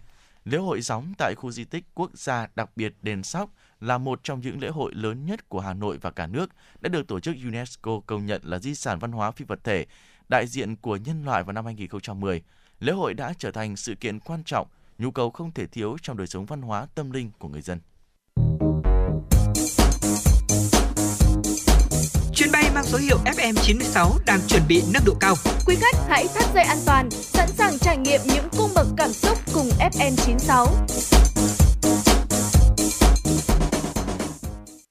Vâng thưa quý vị thính giả, tiếp tục với chương trình chuyển động Hà Nội của chúng tôi. Xin mời quý vị thính giả cùng đến với một số thông tin do phóng viên Thu Vân đã thực hiện và gửi về cho chương trình. Thưa quý vị, trang du lịch nổi tiếng của Đức Reiseporter.de vừa đưa tin về 25 điểm đến có xu hướng hấp dẫn nhất trong năm 2023. Trong đó Việt Nam có hai điểm lọt vào danh sách này là Hội An xếp thứ hai và Thành phố Hồ Chí Minh xếp thứ 11. Top 25 điểm đến này chính là các điểm giành giải thưởng cao quý Traveler's Choice Best of the Best, tốt nhất của tốt do khách du lịch bình chọn năm 2023 trong hạng mục những xu hướng điểm đến hàng đầu của TripAdvisor, một trong những nền tảng du lịch hàng đầu và lớn nhất trên thế giới. Trên trang chủ của mình, Razor Porter giới thiệu 3 điểm có xu hướng trong năm 2023, gồm một là Caribe ở Cuba, số 2 là Đông Nam Á Hội An và số 3 là ở châu Phi Mauritius và top 3 điểm đến này được lựa chọn dựa trên sự đánh giá của khách du lịch sử dụng nền tảng TripAdvisor trang web và ứng dụng hiện đã có 130.000 điểm đến du lịch và 730.000 điểm tham quan được đánh giá. Theo Razor Reporter, Hội An được mệnh danh là Venice của Việt Nam, nằm ở hạ lưu sông Thu Bồn, uốn khúc đổ ra Biển Đông. Phố cổ Hội An nằm ở khung cảnh sông nước phân nhánh, gợi cho du khách liên tưởng đến những điểm tương đồng với miền Bắc Italia. Những con thuyền xinh xắn lướt nhẹ trên những con kênh nhỏ, tiếng người nói chuyện dâm gian trong các quán cà phê và có thể mặc cả với giá tốt ở các cửa hàng hay quán ăn. Khi hoàng hôn buông xuống, Hội An biến thành một khung cảnh lãng mạn khi những cây cầu và những con hẻm được chiếu sáng bằng hàng nghìn ngọn đèn và những chiếc đèn lồng. Theo Razer Reporter, các du khách du lịch sử dụng nền tảng TripAdvisor chắc chắn đã bị mê hoặc bởi khung cảnh diệu kỳ này, qua đó giúp Hội An đứng ở vị trí thứ hai trong top xu hướng những điểm đến được săn đón nhất trong năm 2023. Giá vàng trong nước sáng nay được các doanh nghiệp điều chỉnh tăng mạnh sau kỳ nghỉ Tết Nguyên đán, trong khi giá vàng thế giới quay đầu giảm. Thời điểm 10 giờ, công ty vàng bạc đá quý Sài Gòn nâng giá mua vàng miếng SJC tại thị trường Hà Nội lên 67,2 triệu đồng mỗi lượng và bán ra là 68,22 triệu đồng trên một lượng. Sau điều chỉnh, giá vàng SJC tăng 320.000 đồng trên một lượng chiều mua vào và 320.000 đồng trên một lượng chiều bán ra so với chốt phiên ngày hôm qua 26 tháng 1. Tương tự thì công ty trách nhiệm hạn Bảo Tín Minh Châu Giá vàng SJC cũng được doanh nghiệp điều chỉnh giá mua vào tăng 400.000 đồng mỗi lượng và bán ra tăng 380.000 đồng mỗi lượng lên 66,82 đến 67,8 triệu đồng trên một lượng mua vào bán ra. Trong khi đó thì tập đoàn vàng bạc đá quý Doji, giá vàng SJC giao dịch ở mức là 67,25 đến 68,15 triệu đồng trên một lượng mua vào bán ra, tăng 750.000 đồng mỗi lượng chiều mua vào, giảm 350.000 đồng mỗi lượng chiều bán ra so với chốt phiên hôm qua. Trên thị trường quốc tế, giá vàng thế giới đã có phiên tăng giá thứ 8 liên tiếp và đã tăng tổng cộng là 32 đô la Mỹ trong khoảng thời gian thị trường trong nước nghỉ giao dịch cho kỳ nghỉ Tết Nguyên đán. Vì vậy, nhiều dự đoán cho rằng khi giao dịch trở lại vào sáng ngày 27 tháng 1, giá vàng trong nước sẽ tăng mạnh để bù lại đà tăng của vàng thế giới. Cùng với đó, những ngày đầu năm thì nhu cầu mua vàng tăng cao cho ngày vía thần tài cũng là nhân tố tạo nên sức nóng cho thị trường à, vàng. Giá vàng SJC được dự báo sẽ tăng lên 1 triệu đồng trên một lượng khi giao dịch trở lại. Thưa quý vị, một số trường trung học cơ sở ở Hà Nội đã có lịch tuyển sinh vào lớp 6 năm học 2023-2024. Trong đó có trường xét tuyển thẳng, có trường kết hợp cả xét tuyển và đánh giá năng lực hệ thống Aximed School tuyển vào lớp 6 hai đợt. Theo đó đợt 1 diễn ra vào Chủ nhật ngày 26 tháng 2 năm 2023 và đợt 2 là vào ngày Chủ nhật ngày 19 tháng 3 năm 2023. Hình thức trực tiếp tại các trường trong hệ thống của Aximed School hoặc trực tuyến nếu cần. Bài nâng cao diễn ra vào Chủ nhật ngày 16 tháng 4 năm 2023. Hình thức trực tiếp tại các trường trong hệ thống Aximed School hoặc trực tuyến nếu cần. Lưu ý, học sinh có mặt trước mỗi bài thi 30 phút. Hệ thống giáo dục ngôi sao Hà Nội đã thông báo tuyển sinh vào lớp 6 năm học 2023-2024. Theo đó, tuyển sinh vào lớp 6 trường trung học cơ sở ngôi sao có chỉ tiêu là 12 lớp và mỗi lớp tuyển 34 học sinh. Đối tượng dự tuyển là học sinh năm học 2012 theo ờ, lớp 5 là năm học 2012-2013. Trường sẽ tuyển sinh cho đến khi đủ chỉ tiêu. Đợt 2 xét tuyển thẳng vào lớp 6 đang tiếp tục được tiến hành trong tháng 1 năm 2023. Trong khi đó, trường Trung học cơ sở Nguyễn Siêu trong năm 2023-2024, trường tuyển sinh lớp 6 vào hệ cam Nguyễn Siêu đợt 1 à, ngày 25 tháng 2 năm 2023. Tương tự, trường Trung học cơ sở Trung học phổ thông Newton tổ chức kiểm tra đánh giá năng lực vào lớp 6 năm học 2023-2024 vào sau Tết. Kế hoạch thi học bổng vào lớp 6 tài năng của năm học 2023-2024 được ấn định vào ngày thứ Bảy, ngày 11 tháng 2 năm 2023. Một sự việc hy hữu đã xảy ra vào chiều ngày 24 tháng 1, tức mùng 3 Tết và được camera giám sát của cây xăng trên phố Trần Vĩ, phường Mai Dịch, quận Cầu Giấy, Hà Nội ghi lại. Hình ảnh camera ghi lại cho thấy cây xăng khá vắng vẻ, chiếc xe con từ từ tiến vào lấy cua để lùi vào gần trụ bơm. Sau một lúc khá lâu thì chiếc xe bắt đầu lùi chậm chậm. Tuy nhiên được một đoạn thì bỗng nhiên chiếc xe tăng tốc lùi nhanh. Có vẻ như tài xế mất kiểm soát chân ga khiến cho chiếc xe vọt lao mạnh về phía sau, ủi đổ một trụ bơm xăng. Rất may mắn khi va chạm xảy ra tại đây đang rất vắng vẻ nên trụ đổ xăng chỉ đè vào một chiếc xe máy đang đổ xăng gần đó, không gây thương vong về người.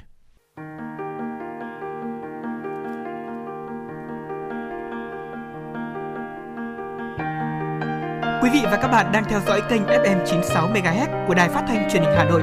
Hãy giữ sóng và tương tác với chúng tôi theo số điện thoại 024 3773 6688. FM 96 đồng hành trên mọi nẻo đường.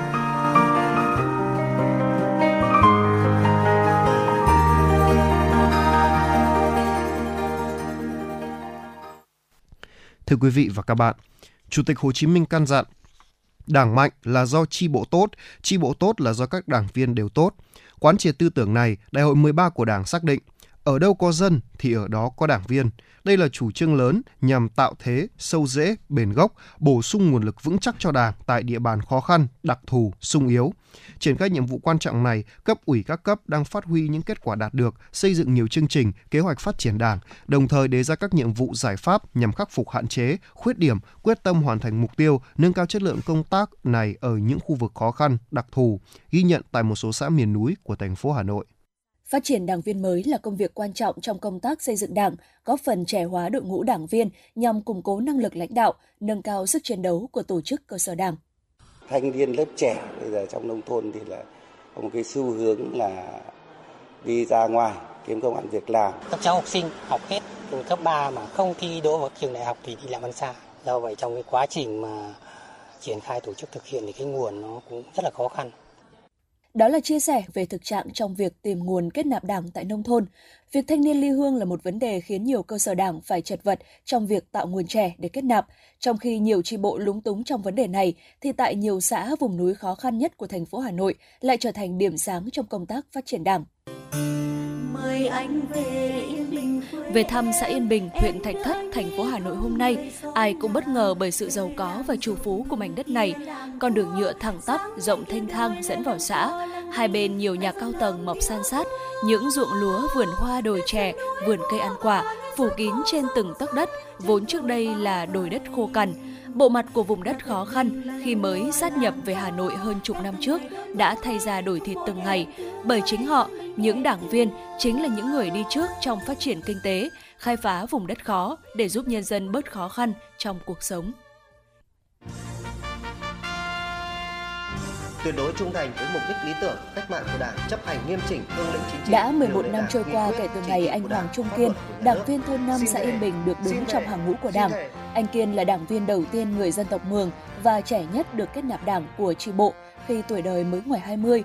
Khoảnh khắc thiêng liêng, lời tuyên thệ trước cờ Tổ quốc, cờ Đảng luôn là kim chỉ nam của anh trong mọi công việc.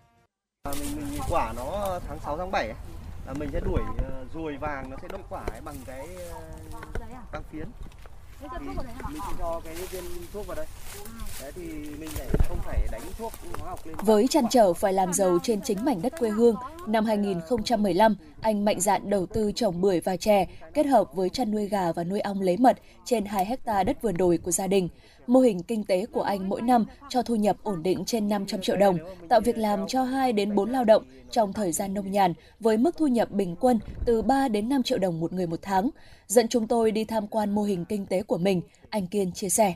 Các bạn ừ, à, thanh niên ở địa phương, đặc biệt là các đồng chí đảng viên trẻ để mà phát triển địa phương tôi thấy là một cái việc nó hết sức cần thiết.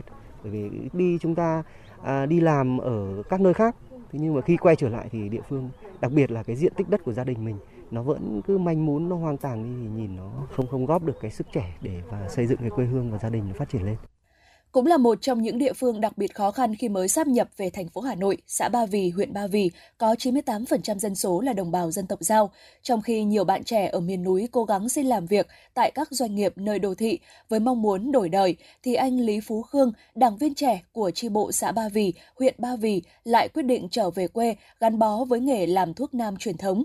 Hiện nay, nhà thuốc nam gia truyền của anh cho thu nhập hàng tỷ đồng mỗi năm, tạo công ăn việc làm cho nhiều lao động tại địa phương. Theo chàng trai trẻ, muốn làng nghề thuốc nam phát triển bền vững, trước hết cần phải thay đổi nhận thức của người dân trong việc bảo vệ, giữ gìn và phát triển nguồn dược liệu quý ở địa phương. Với vai trò là người đảng viên trẻ, Khương muốn là người tiên phong đi đầu, đặc biệt là tạo nhiều công ăn việc làm cho thanh niên nông thôn ngay tại địa phương, hạn chế tình trạng thất nghiệp, phải đi làm ăn xa nhà. Tôi thì tôi cũng vào đảng khá lâu rồi nhưng mà bởi vì là tôi cũng nghĩ là một là một ờ, thanh niên trẻ thì mình vào đảng thì mình còn ờ, à, công hiến và phát triển à, giúp quê hương mình à, ngày càng một à, đẹp hơn. À, thì từ lúc tôi vào đảng thì tôi cũng cảm thấy bản thân mình được trưởng thành hơn, tạo điều kiện giúp đỡ được cho các bạn đoàn viên trẻ được đứng trong hàng ngũ của đảng. Sinh ra từ làng và lập nghiệp tại làng, những đảng viên trẻ, người đồng bào dân tộc thiểu số như anh Kiên, anh Khương chính là những mầm xanh trên miền đất khó, không chỉ tham gia xây dựng đảng, chính quyền mà luôn tiên phong trong mọi hoạt động, thực sự là những nhân tố tích cực trong việc đưa chủ trương chính sách của Đảng, pháp luật của nhà nước vào cuộc sống.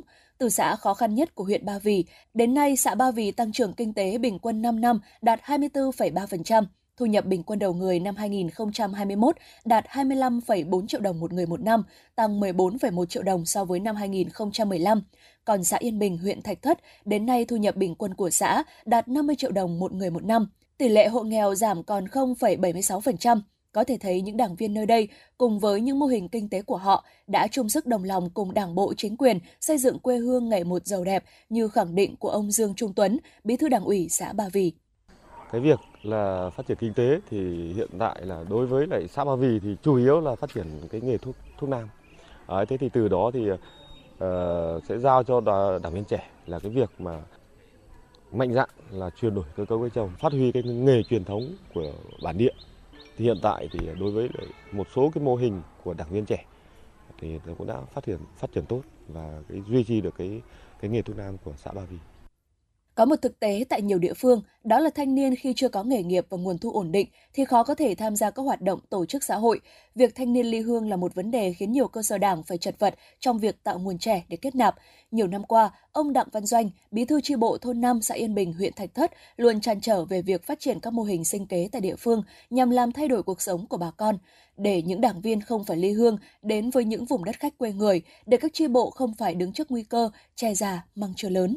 Để mà làm tốt cho cái công tác phát triển đảng của năm nay thì từ năm ngoái chúng tôi đã phải làm công tác tư tưởng tuyên truyền.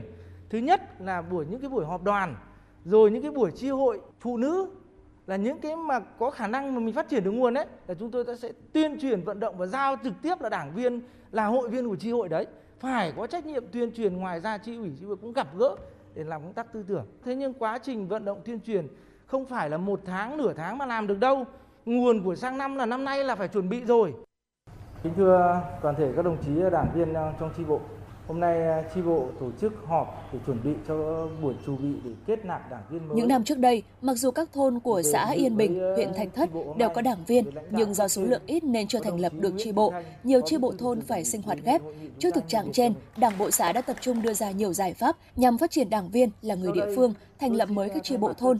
Ông Nguyễn Giáp Dần, Bí thư Đảng ủy xã Yên Bình cho biết, các đồng chí trong chi bộ của xã và thôn luôn sâu sát địa bàn, nắm bắt từng trường hợp đối tượng thanh niên trên địa bàn và gặp gỡ động viên trao đổi để mỗi người hiểu rõ những quyền lợi, vai trò trách nhiệm của bản thân khi được vinh dự đứng vào hàng ngũ của Đảng với sự vào cuộc tích cực của cả hệ thống chính trị, đa dạng hóa các biện pháp tạo nguồn.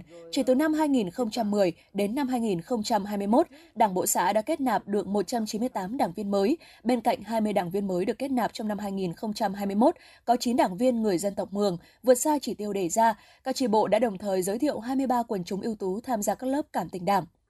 Ờ, căn cứ vào chỉ tiêu của huyện giao cho xã thì xã đã xây dựng nghị quyết và xây dựng kế hoạch hướng dẫn các cái tri bộ về công tác phát triển đảng viên. Như chúng tôi đã nói trước, đó là tập trung vào ờ, phát triển đảng viên ở những cái quần chúng là thứ nhất là trẻ tuổi, cái thứ hai là đảng viên là nông dân, cái thứ ba là những đồng chí quân nhân đã hoàn thành nghĩa vụ trở về địa phương. Từ cái việc mà quán triệt, đặc biệt là nâng cao cái tuyên truyền quán triệt cho nhận thức cho mỗi chi bộ, cho mỗi đảng viên trong việc phát triển đảng. Chỉ có phát triển được đảng thì đảng mới vững mạnh. Trước hết là có đủ số lượng và cái chất lượng đảng viên. Theo ông Vũ Đức Bảo, trưởng ban tổ chức Thành ủy Hà Nội, trách nhiệm của các cấp ủy Đảng, chính quyền là vận dụng hiệu quả các chính sách phát huy tiềm năng thế mạnh của địa phương, phát triển kinh tế, nâng cao đời sống, tạo công ăn việc làm cho người dân. Đó là cách tốt nhất giữ chân các bạn trẻ, quân chúng ưu tú ở lại cùng tổ chức Đảng, chính quyền chung tay xây dựng quê hương. Ờ, Đội ngũ cán bộ cơ sở có vị trí hết sức quan trọng trong các lãnh đạo chỉ đạo. Ở trong nhiều năm vừa qua thì Hà Nội thường xuyên quan tâm công tác đào tạo, bồi dưỡng, rèn luyện và bố trí cán bộ cơ sở. Và trong thời gian tới thì ban thường vụ thành ủy sẽ có trong việc tiếp tục đào tạo, bồi dưỡng để làm sao mà chúng ta qua đây thì cũng sàng lọc được những cán bộ có đủ năng lực trình độ, phẩm chất uy tín để đáp ứng được với yêu cầu trong tình hình mới. Nhiều năm theo dõi công tác xây dựng Đảng, ông Phạm Thế Duyệt, nguyên Chủ tịch Ủy ban Trung ương Mặt trận Tổ quốc Việt Nam cho rằng đã đến lúc phải nhấn mạnh đến vai trò gương mẫu của mỗi cán bộ, đảng viên, chú trọng bồi dưỡng cho lớp đảng viên trẻ. Lớp trước phải lưu gương và phải hướng dẫn, phải làm cho con cháu mình nó thực sự tin cậy. Thế thì mới có thể có được đội ngũ tốt. Thế thì tôi nghĩ rằng bây giờ chỉ còn là cái điều mỗi một cái lớp cán bộ phải nhanh chóng suy nghĩ, tin cậy ở lớp trẻ, bồi dưỡng cho các em, bồi dưỡng cho lớp trẻ. Không phải chỉ là kiến thức mà còn là đạo đức, tư tưởng, còn là vấn đề cái ý thức giác ngộ về chính trị. Đảng truyền cho ta một niềm tin ở tương lai. Đảng đã mang lại Những người đảng viên tại các xã miền núi của thành phố Hà Nội đang là cầu nối giữa ý đảng lòng dân. Với họ, các chi bộ thôn bản là nơi họ gửi gắm tâm tư và khát vọng về sự đổi thay. Điều đó cũng đồng nghĩa với việc đưa nghị quyết đại hội đảng các cấp vào cuộc sống nhằm thực hiện thành công khát vọng cháy bỏng chính đáng là phát triển đất nước ta phồn vinh và hạnh phúc trên con đường đi lên chủ nghĩa xã hội trong giai đoạn hiện nay.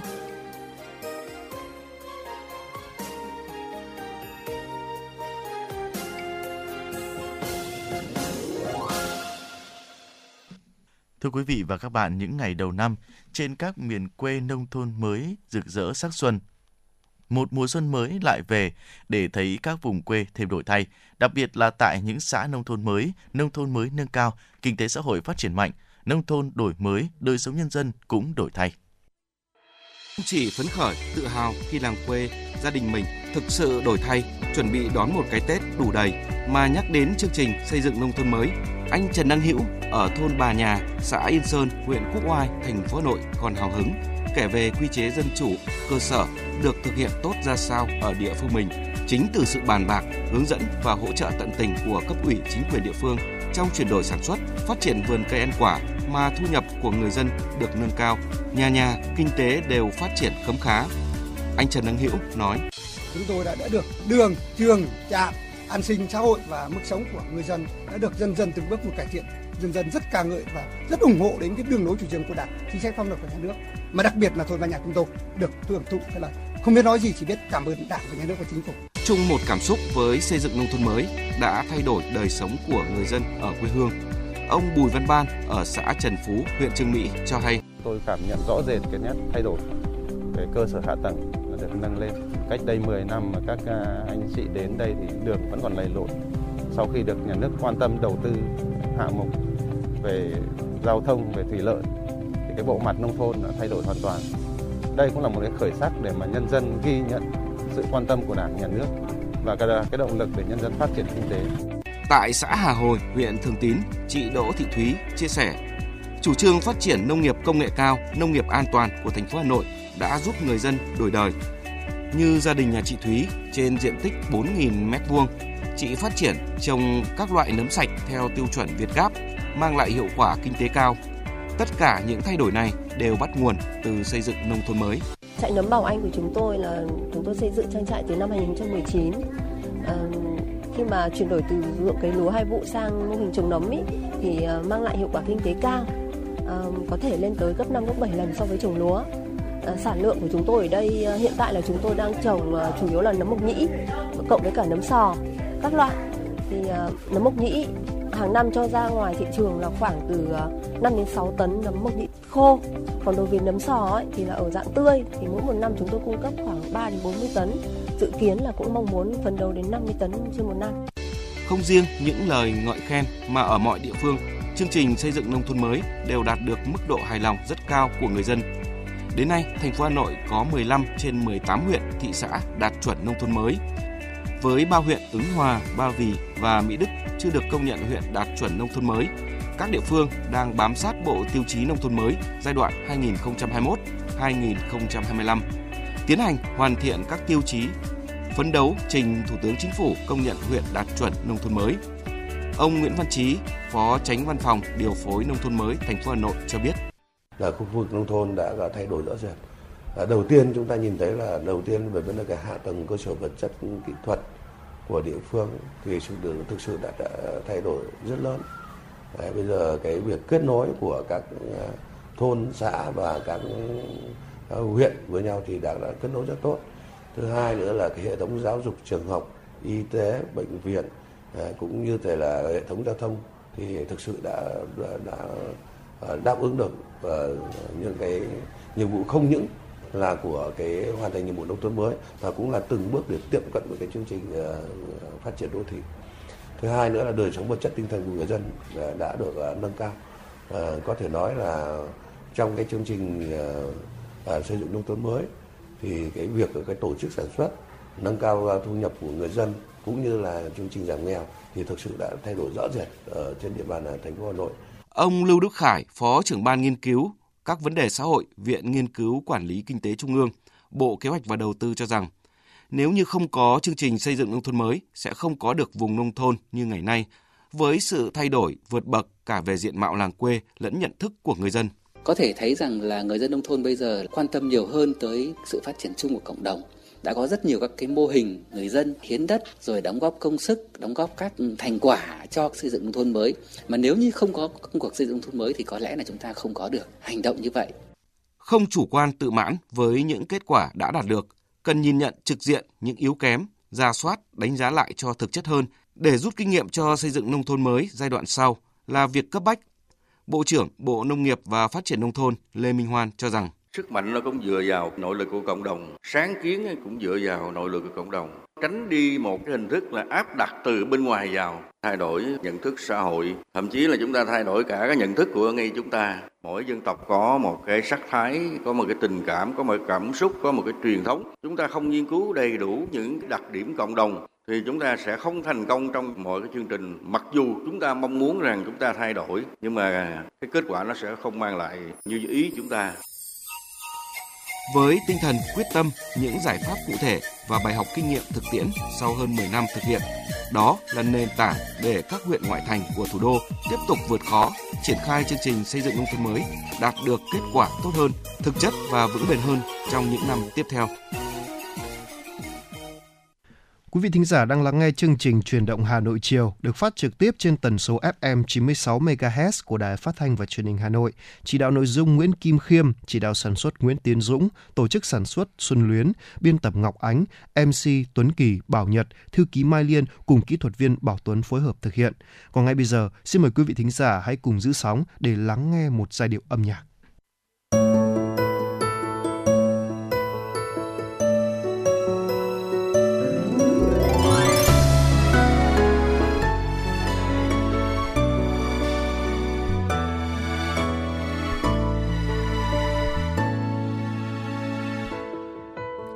Từ thăm thắm đón xuân về đây.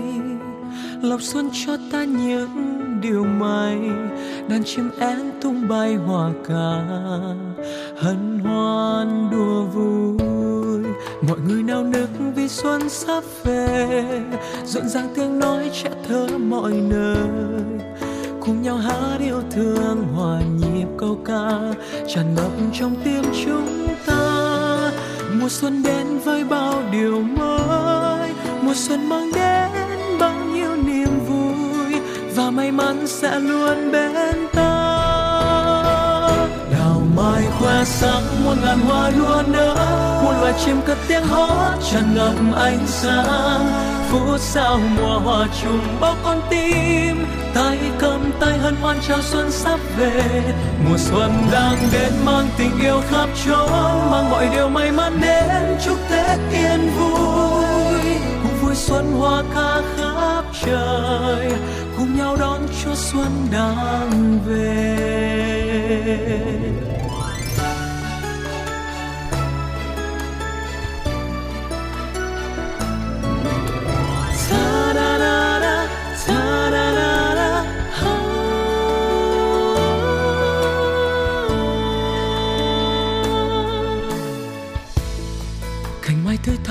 Đón xuân về đây.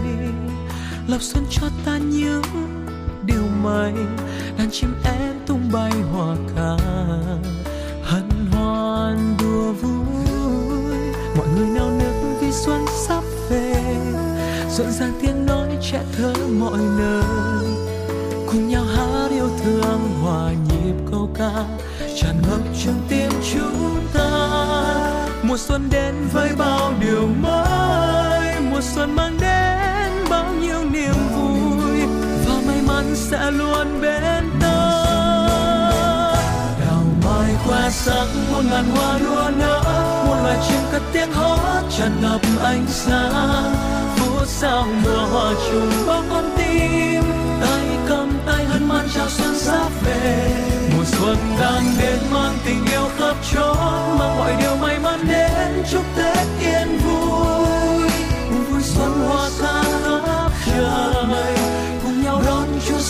xuân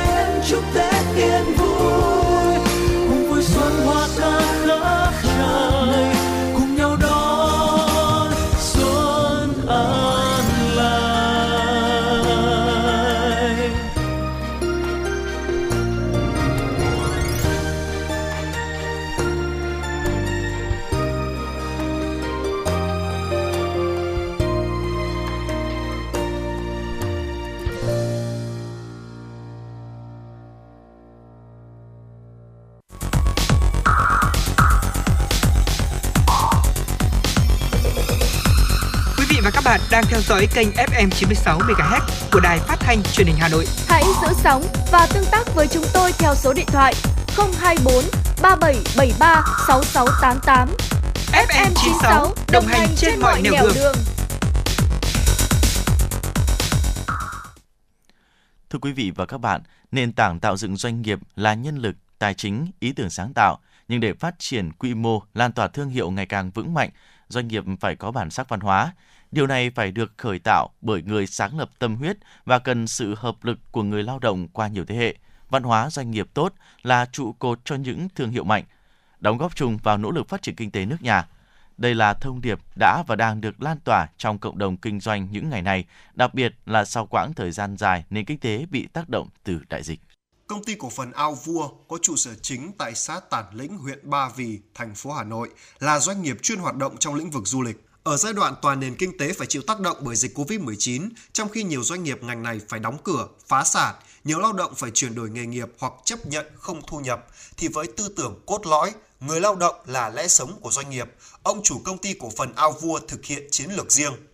thay vì cắt giảm nhân sự ngay lập tức hay cho nhân viên nghỉ việc hàng loạt để tiết giảm chi phí, phải giữ cho nguồn nhân lực, tiến hành đào tạo, bồi dưỡng kiến thức cho nhân viên, chỉnh trang cơ sở vật chất, giảm lương cán bộ cấp cao, san sẻ khó khăn với người lao động. Nhờ kiên định với mục tiêu đó, ngay sau khi dịch bệnh được kiểm soát, kinh tế dần phục hồi, doanh nghiệp này sớm lấy lại nhịp tăng trưởng. Đơn giản vì không phải quá lo lắng về nguồn nhân lực, cơ sở không bị suy sụp mà còn khang trang hơn, dịch vụ phong phú hơn, thu hút du khách sớm hơn các doanh nghiệp khác. Chủ tịch Hội đồng Quản trị công ty, ông Nguyễn Mạnh Thản đúc rút. Đấy là nhờ văn hóa kinh doanh, văn hóa doanh nghiệp. Du lịch là một ngành kinh tế rất quan trọng, phát triển kinh tế cộng sinh rất là lớn. Áp lực là làm thế nào chiều lòng được các phân khúc thị trường, từ khách giàu đến khách nghèo, từ khách khó tính đến dễ tính. Đấy là cái văn hóa đấy, cái định hướng chiến lược, chứ nó không đơn giản là cách làm cái phương pháp đâu. Chiến lược nó là cái xe, còn cái văn hóa nó là người lái cái xe đến đích được không an toàn không nhanh chậm tiết kiệm nguyên liệu không là do kỹ năng người lái cái người đứng đầu doanh nghiệp nghĩ tử tế nói tử tế và làm tử tế thì sẽ có quân tử tế theo sẽ có công việc tử tế theo xã hội sẽ đối xử với mình tử tế theo không thì rất là khó chuyên nghiệp tử tế trong kinh doanh cũng là tư tưởng cốt lõi trong chiến lược phát triển của ban lãnh đạo ngân hàng thương mại cổ phần công thương Việt Nam Vietinbank. Theo ông Nguyễn Đình Vinh, Phó Tổng Giám đốc Ngân hàng, Vietinbank là doanh nghiệp nhà nước, chiến lược kinh doanh gắn với chiến lược phát triển quốc gia qua từng giai đoạn, nên ban lãnh đạo nhận thức rõ được vai trò sứ mệnh. Muốn trở thành ngân hàng tiên phong trong xây dựng đất nước, phải mang lại giá trị tối ưu cho khách hàng, cho cổ đông, cho người lao động. Việc quan tâm đến đời sống nhân viên, quan tâm hành vi ứng xử cụ thể với người lao động từ cấp thấp nhất chính là cách thức làm nên thương hiệu, uy tín doanh nghiệp. Sức hút của doanh nghiệp cũng đến từ cách thức toàn thể người lao động đồng lòng thể hiện trách nhiệm với cộng đồng xã hội. Ông Nguyễn Đình Vinh khẳng định. Mỗi năm thì chúng tôi tham gia khoảng 500-700 tỷ thực hiện an sinh xã hội. Ví dụ như trong đợt Covid rồi thì chúng tôi cũng chủ động là hạ cái lãi suất, bớt cái thu nhập của chúng tôi cũng lên đến 5.000 tỷ. Thế thì có những cái cán bộ chúng tôi nói rằng à thế thì 5.000 tỷ một năm như vậy để đấy trả lương cho cán bộ có tốt hơn không? Nhưng mà rồi người lao động người ta cũng hiểu rằng à khi mà chúng ta chia sẻ cái trách nhiệm với cộng đồng như vậy thì thứ nhất là cái hình ảnh của đơn vị được ghi nhận trong lòng của xã hội của cán bộ có những cái thu nhập tăng lên ví dụ như là doanh nghiệp tin chúng tôi hơn doanh nghiệp sử dụng nhiều sản phẩm nhận thấy các doanh nhân đang ngày càng quan tâm xây dựng văn hóa doanh nghiệp ông Lê Quốc Vinh chủ tịch hội đồng quản trị kiêm tổng giám đốc tập đoàn truyền thông Lê Phó Chủ tịch Hiệp hội Phát triển Văn hóa Doanh nghiệp Việt Nam tin tưởng nền kinh tế sẽ ngày càng có nhiều doanh nghiệp lớn mạnh. Tuy nhiên, trong giai đoạn kinh tế hiện đại, đặc biệt trong thế giới biến động bất định như hiện nay, để tăng trưởng bền vững và có tương lai ngày càng lớn mạnh, đóng góp vào tăng trưởng chung của từng lĩnh vực, ngành nghề và toàn nền kinh tế. Các doanh nghiệp đừng quá tự tin và dừng lại ở một mô típ xây dựng văn hóa doanh nghiệp, cần linh hoạt hơn cả trong chiến lược kinh doanh và xây dựng văn hóa doanh nghiệp. Có nhiều hoạt động, quan điểm, thói quen cũ sẽ không còn phù hợp trong cái thời kỳ mới. Ví dụ như là nền văn hóa kết nối trực tuyến, các nền văn hóa số môi trường làm việc từ xa, ứng dụng các cái giải pháp công nghệ nhiều hơn cũng như quan điểm về cái sự phát triển ổn định và bền vững các doanh nghiệp nó sẽ thay đổi. Cái tầm nhìn sẽ là giúp cho chúng ta nhìn nhận ra được cái sự quan trọng của văn hóa cũng như là những biến động của văn hóa nhận ra được những sự thay đổi à, trong cái quá trình à, chuyển dịch sang các môi trường mới cái điều kiện phát triển kinh tế rất là mới Ông Lê Viết Hải, Chủ tịch Hội đồng Quản trị Công ty Cổ phần Tập đoàn Xây dựng Hòa Bình, một doanh nghiệp có thương hiệu uy tín đã 35 năm, với nỗ lực xây dựng giá trị cốt lõi là tử tế, tiên phong, kỷ cương, kiên cường, nhìn nhận. Qua văn hóa doanh nghiệp thể hiện văn hóa của dân tộc và văn hóa doanh nghiệp tốt đẹp thì sẽ thúc đẩy phát triển kinh tế, chấn hưng văn hóa dân tộc. Các doanh nghiệp cần hiểu rất rõ văn hóa doanh nghiệp đối với sự tồn vong của doanh nghiệp mình và quyết tâm có một cái truyền thông trong nội bộ để tất cả các thành viên nỗ lực xây dựng. Không thể xây dựng trong ngày một, ngày hai được mà trong rất nhiều năm. Không phải là bằng lời nói từ hoa mỹ. Phải đi vào tâm hồn, vào trái tim, vào việc làm cụ thể của mỗi thành viên. Làm văn hóa là tạo nên một cái nền nếp, tạo nên phong cách, tạo nên tính cách.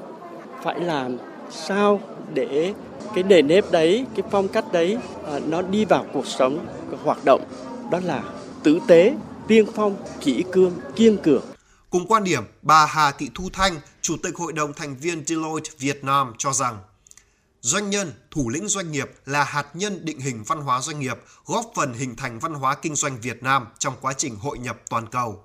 Văn hóa doanh nghiệp, ở đó các giá trị, các niềm tin, bản sắc của từng doanh nghiệp được thể hiện, nó phải được dẫn dắt bởi người đứng đầu, đó chính là doanh nhân, đó chính là thủ lĩnh của doanh nghiệp.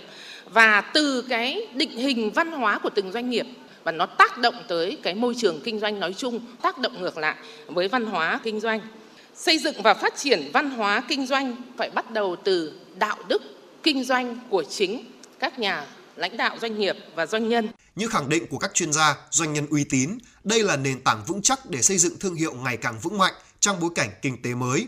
Vào một giai đoạn nhất định, giá trị thương hiệu, quy mô doanh nghiệp có thể xuất sắc ở vị thế top đầu, nhưng nếu không có nền tảng văn hóa kinh doanh, văn hóa doanh nghiệp tốt, thương hiệu và quy mô đó sẽ khó được duy trì. Đó là giá trị cốt lõi của sự phát triển bền vững, cần được tăng cường xây dựng, phát huy và lan tỏa rộng rãi trên thương trường.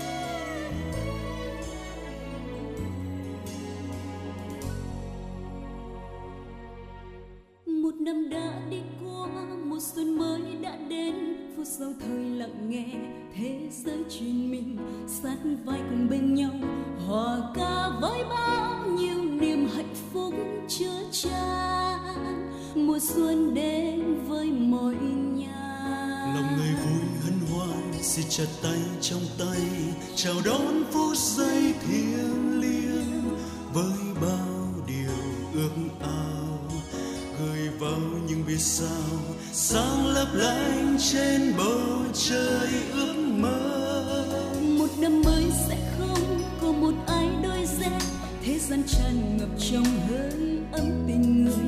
Sẽ không còn đau thương, cuộc sống ấm êm, an lành, bình yên, chiến tranh. Sẽ mãi không còn xảy ra tình yêu sẽ mang đến những gì ta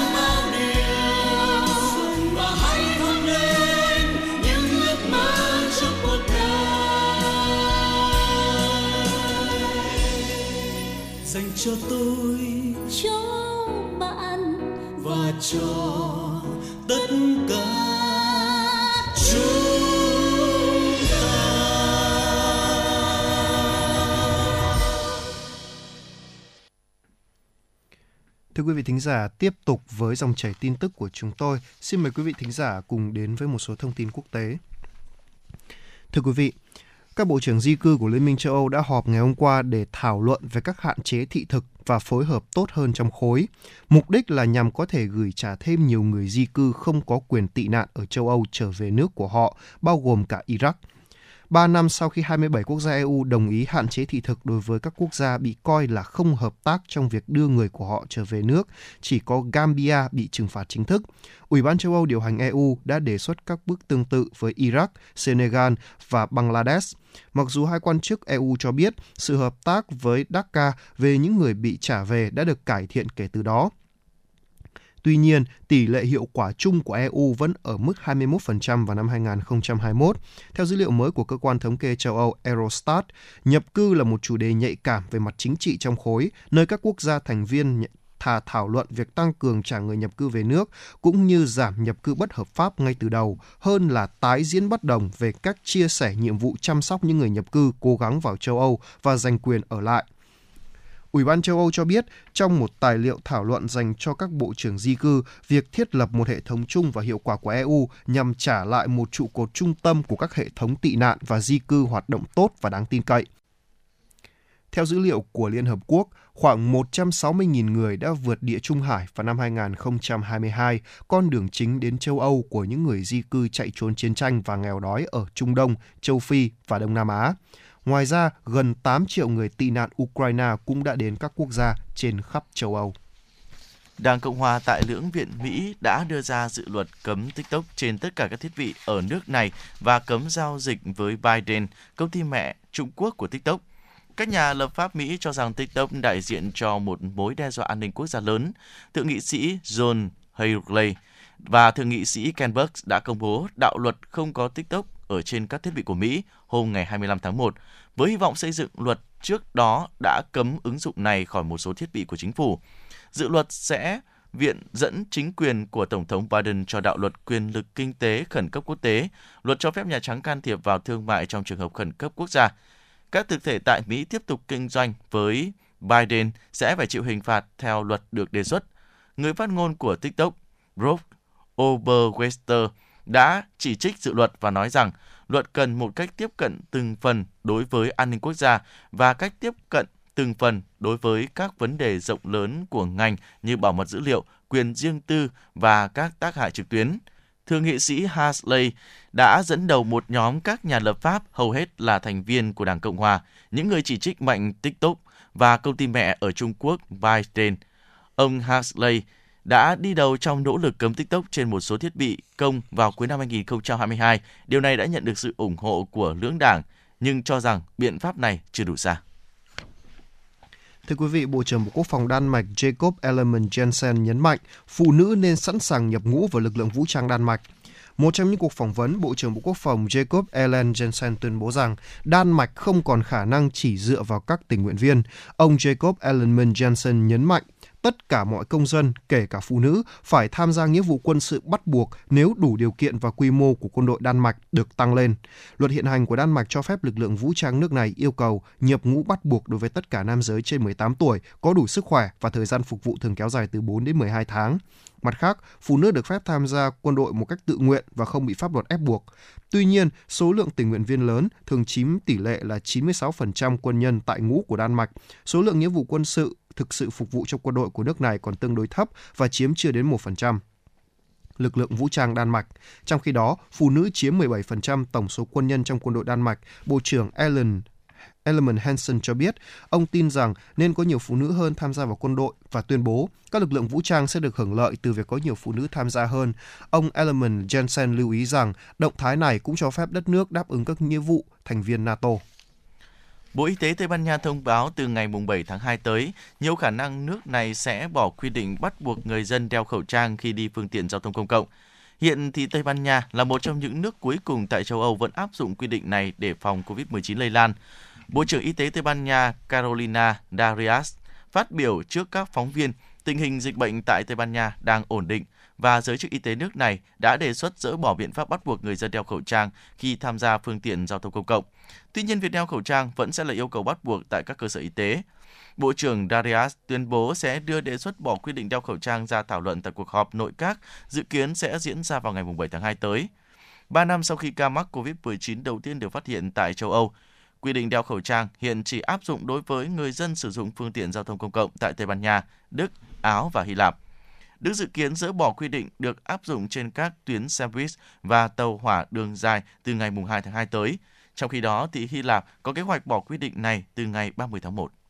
Vâng thưa quý vị thính giả, tới đây thì thời lượng của truyền động Hà Nội chiều cũng đã hết. Quý vị thính giả có thể ghi nhớ số điện thoại đường dây nóng của chương trình Đài Phát thanh Truyền hình Hà Nội 024 3773 6688. Còn ngay bây giờ, xin mời quý vị thính giả cùng thưởng thức một giai điệu âm nhạc thay cho lời chào kết của chúng tôi.